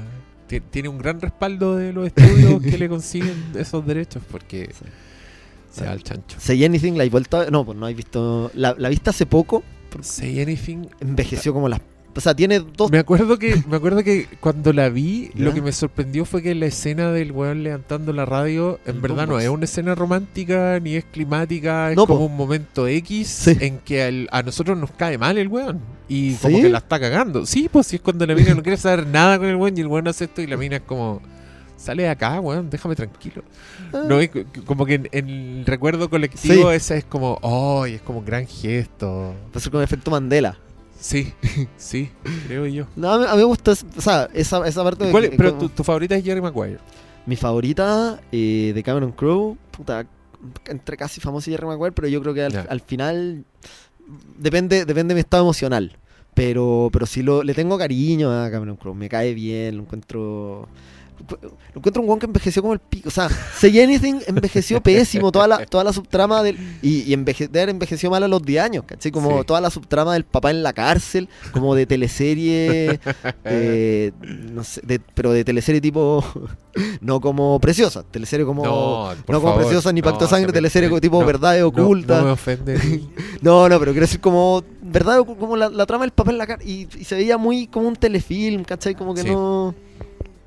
Entonces esa parte envejeció mal, la subtrama amorosa, pero no sé, como toda, está llena de estos clichés o tropos que ahora están funando, está lleno de videos que funan como la Maniac Dream Pixie Girl, Manic Pixie Dream Girl, eso, Manic Pixie Dream Girl, ¿cachai? En Elizabeth Town que ahí acuñaron el término. ¿Ahí sí? Sí, fue una como... crítica de esa película. Alguien cacha. Acuñó el yo término. Creo que fue mal timing porque no lo encontré tan mal, o sea, superado el idealismo, no lo encontré tan mal. El problema es que salió junto con Garden State, ¿cachai? Que era mucho más hipster, era más pretencioso. Insoportable también. En su momento uno se engrupía igual, pues sí, pues igual era más joven y era la película que queríais ver, pues. Sí. Con Natalie Portman, tremendo soundtrack, gente buscándole sentido a la vida detrás de una película indie. Muy indie. Indie comillas, indie muy comercial, indie muy, muy pal. ¿Cómo definir a ese espectador? ¿Cineártela esa? Como ya cinearte, que estamos... No, pero es como más de ir a comprar discos ahí al Portal Lion. Era como esa weá en ese momento. Como película de culto que quiere ser demasiado de culto.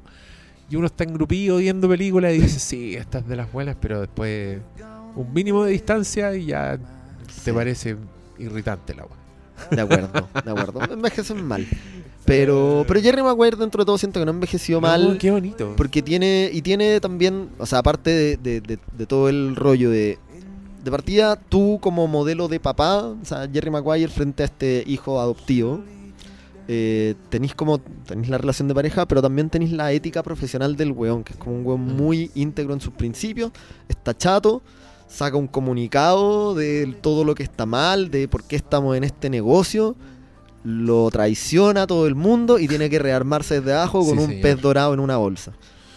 Y el patetismo que también está bueno ver a Tom Cruise siendo patético, como que siempre mino, siempre ganador y sigue siendo eso, pero ahora puta sufre. Es más, uno lo siente.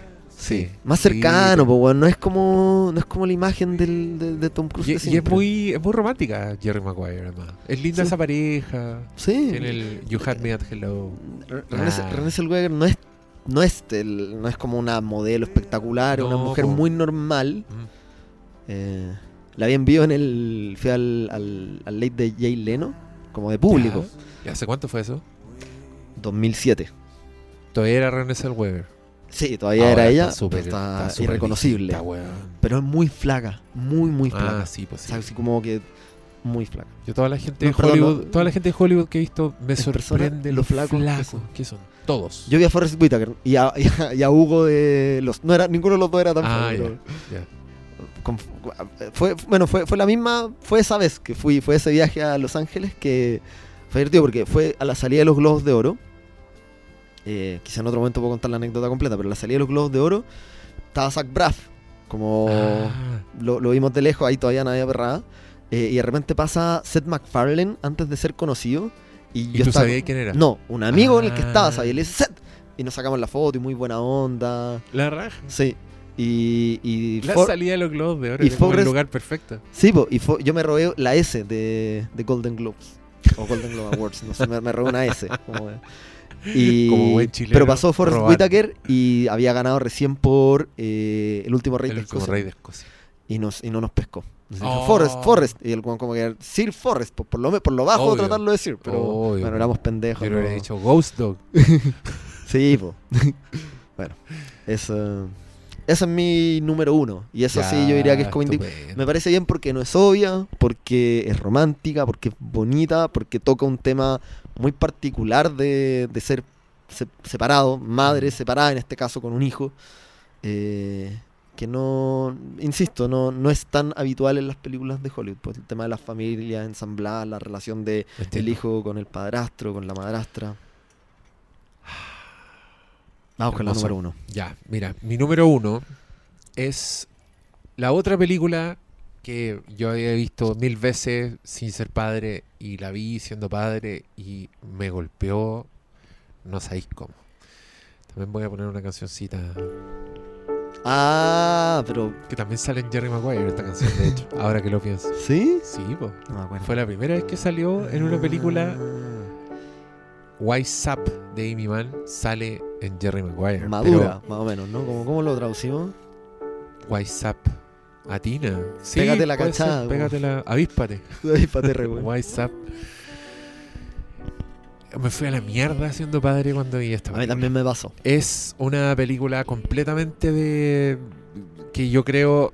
que hay una línea en particular que a mí me golpeó, y esto lo dije, creo que hicimos un podcast con la Cata, con la yo lo escuché, no sé si lo escuché a ti conversando por fuera de Magnolia o lo o escuché en ese podcast. Sí, porque yo ese podcast pero lo escuché cuando el personaje de William H. Macy, el Quiz Kid Donnie Smith, sí, está en el bar cuando le gusta este barman que es un musculoso. Tengo tanto amor frenillo que dar y no, claro, sé. Eso lo dice al final, pero cuando está ahí, el otro viejo, que es como el viejo gay que lo está hueando, le dice: es peligroso confundir a los niños con ángeles. Se lo dice porque el weón está como enamorado de este barman que es como un jovenzuelo musculoso.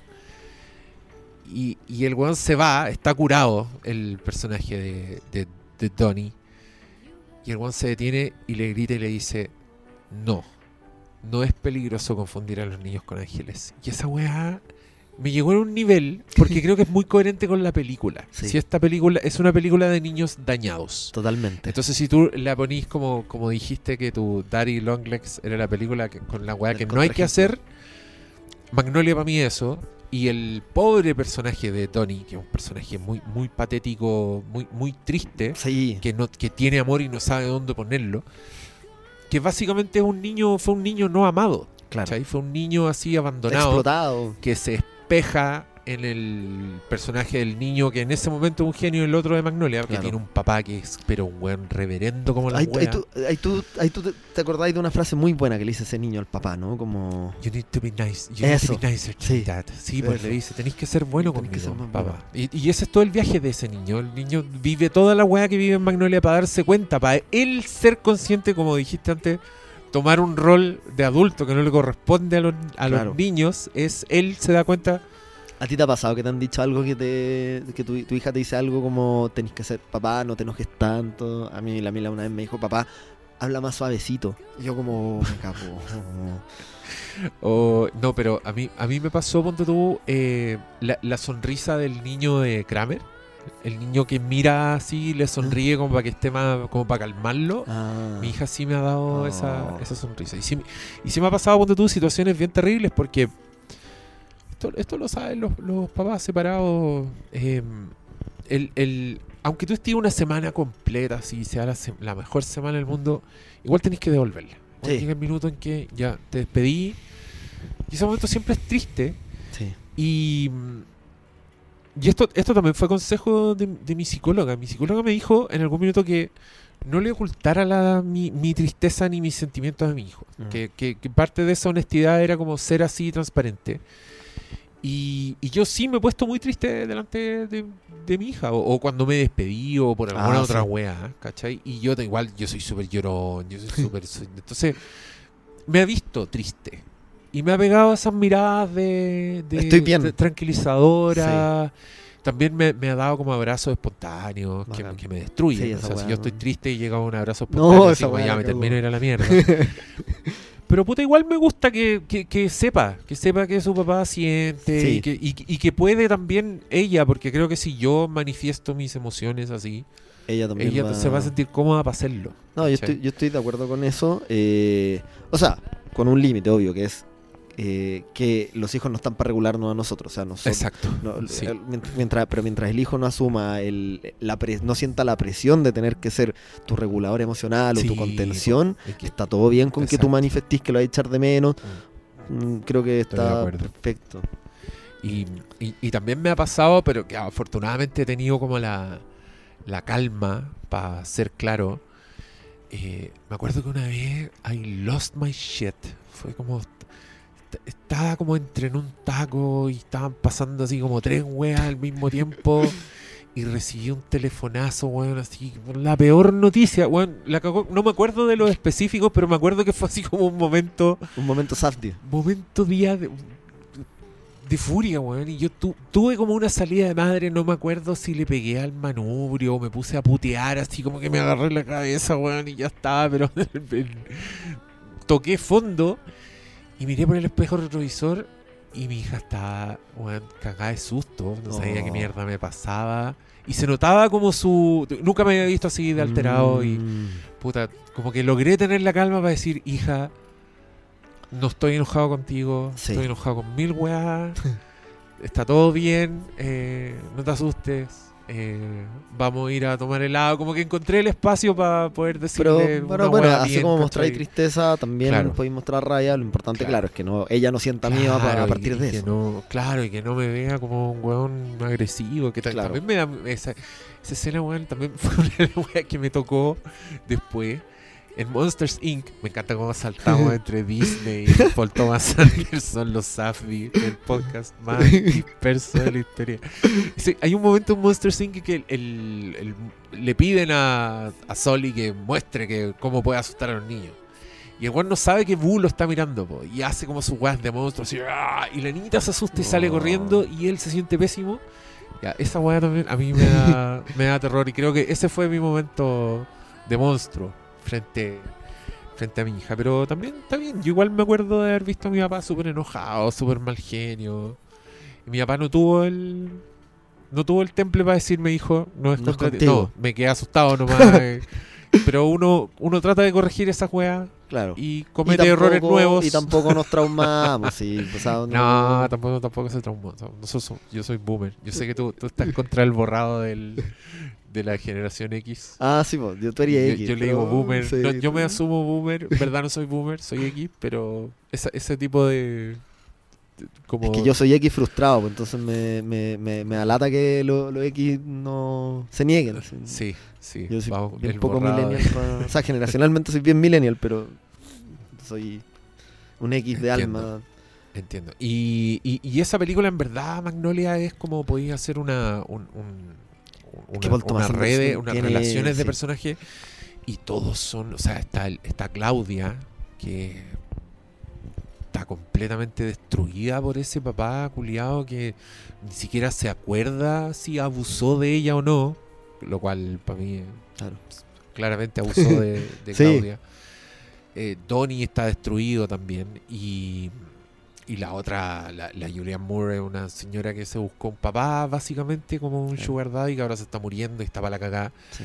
Y Tom Cruise fue abandonado por su papá. No, si esta weá sí, o sea, el héroe es John C. Reilly, pero es como el personaje menos heroico y también sí, tiene como... Y también es un weón que quiere sí. familia, sí, quiere ser papá y anda sí. a todo el mundo le da consejos culiados lateros, weón, así como muy a weón, claro, es como él quiere ser el papá Mufasa, sí, pero sí, visto desde afuera, pues se como complica, no te... se complica porque escucha garabato, es un weón así que es la bondad misma, pero pernísimo, muy perno, enfrentado a todos estos otros personajes oscuros. Philip Seymour Hoffman también perturbadísimo. No, pues Philip Seymour Hoffman es el enfermero, sí, sepo, está muy involucrado, sí, pero él es como un familiar falso, po. Pero yo no sé, como toda la escena de los perros, de cuando deja que los perros se coman los medicamentos. A mí eso me... ¿No te afectó la percepción? No, de... ¿no? No, es que creo que es uno de los personajes más buenos. Sí. Venla de nuevo. Venla de nuevo. Ya, voy a ver. De hecho, me sorprende su bondad, porque el weón venía de... no me acuerdo en qué lo había visto recién a Seymour Hoffman, y acá el weón era, pero... bondadoso. Pero es efectivo, porque yo la vi hace... mucho tiempo en VHS, probablemente el mismo 99 o 2000. Después la vi de nuevo. Y efectivamente mi percepción de Philip Seymour Hoffman cambió, pero sentí que no cambió tanto. Y mi primer recuerdo es que era un villano, ¿cachai? Después dije, ¿por qué? ¿Por qué tú eres un villano? No, es bueno. Pero no tiene nada de raro el personaje, tú decís que es 100%. La voy a ver una vez más. Velo, porque mira, él es el enfermero del señor que se está muriendo. Sí. Y es él como que... lo toma como misión personal dar con el hijo del huevón, entonces sí. Tiene toda esta escena y cuando se le caen las pastillas es porque por fin porque le contestaron llamando, y sí, lo tienen al teléfono con Tom Cruise, sí. Y el huevón decide quedarse con él, o sea, llega un minuto en que llega alguien a relevarlo y él dice, no, yo me voy a quedar, porque el huevón sabe que el viejo no pasa de esa noche, sí. Sí, el huevón sabe que cuando le da la morfina el huevón no vuelve. Tiene otra escena en que la Julianne Moore, cuando el huevón le dice, oye, me comuniqué con el hijo, y la Julianne Moore le pega, lo obliga a cortar el teléfono, lo trata como el hoyo, sí. Pero el weón no abandona, es demasiado leal, está ahí todo el tiempo. Y después me encanta cuando llega Tom Cruise y el weón se queda al lado mirando y es testigo de esta escena horrible, y el weón está con lágrimas en los ojos viendo este reencuentro hasta que caen las ranas, y el weón va, se asoma y dice... hay ranas cayendo del cielo. Voy a tener que ir más. No, me encanta ese personaje, se llama Phil Parma. No, velo. Ya. Y fíjate en lo bueno, lo bondadoso que es. Ya. Y compáralo con otros personajes de Philip Seymour Hoffman en Paul Thomas Anderson verso. En Punch Drunk Love, un hijo de puta. En Punch Drunk Love, un hijo de puta. Genial. En The Master. En The Master. Sí. Y en Boogie Nights es un güey enamorado, muy triste, sí, muy patético, muy frustrado. Otra película sobre huérfano. Es que eso te iba a comentar sobre Paul Thomas Anderson. Pues, bueno, y también en algún momento pensé Boogie Nights, también son como padres adoptivos. Todos huérfanos. Sí, y Sidney también tiene este rollo de que él es un padre. Philip Baker Hall se llama. Philip Baker Hall. Claro, que él había matado al papá de John C. Reilly, ¿no? Lo busca, pero tú no sabías eso, no, hasta el final. Impresionante. Bueno, ya lo hemos comentado, no recuerdo si lo comentamos en el aire o no, pero que Paul Thomas Anderson, bañado en coca a los 29 años, sin hijo, haya escrito Magnolia. No, la cagó. Y Sidney, weón, como a los 23. Sí. Me estáis weando. El nivel de madurez. No sé qué onda su sensibilidad, weón. Genio culiado, weón. Sí. Ya. Laura el pico. Casi 3 horas de podcast, 2 horas 40. Esperamos que le haya gustado, po. Y que le... sí, y que hayan descubierto un par de películas. No se han aburrido, estos hueones hablando de hueá latera, gente sin hijos. ¿En Spotify se puede poner en 2x? Por si acaso. Sí, entonces se puede poner en 2x. ¿Y en tu Patreon se puede poner en 2x? También. Bueno, ya listo, ahí estamos. Patreon tiene una app Entonces usted, y también si autoriza Spotify, si usted está en Patreon, también puede escuchar en Spotify las weas del Patreon. Oye, aprovecho de decirle a la gente que estamos con una cuenta de SoundCloud suspendida. Entonces en el feed de Spotify no están los capítulos de siempre. Voy a demorar en liberar, pero si usted está escuchando esto es porque está en el Patreon. Ya será liberado para el público, pero no puede escucharlo porque no está en el Patreon, así que no sé para qué estoy diciendo. El asunto es que pronto volverán los capítulos al feed de Spotify, pero todavía no. Así que, Gianfranco, te agradezco la dedicación, la idea de este programa, la terraza. No, pusiste la locación. Bienvenido, así que todo bien. Bienvenido siempre a mi casa, Hermes. Diego. Estupendo. Podemos grabar cuando queráis. Y está pendiente. Bueno, el que tenemos de. ¿Le podéis decir a la. ¿Puedes traer a la Cata para acá, po? Ya, po. La traí engañada para Chillán. No, vamos a grabar en otro lado ahora. Sí. ¿Sabe dónde viví? No ha venido. Ya. Todavía no ha venido. Entonces puede ser sorpresa igual. Ya. Muchas gracias por escucharnos y nos vemos en el próximo. Gracias por la paciencia. No, increíble. Me encantan los listados. Buenísimo. Adiós. Chau, chau.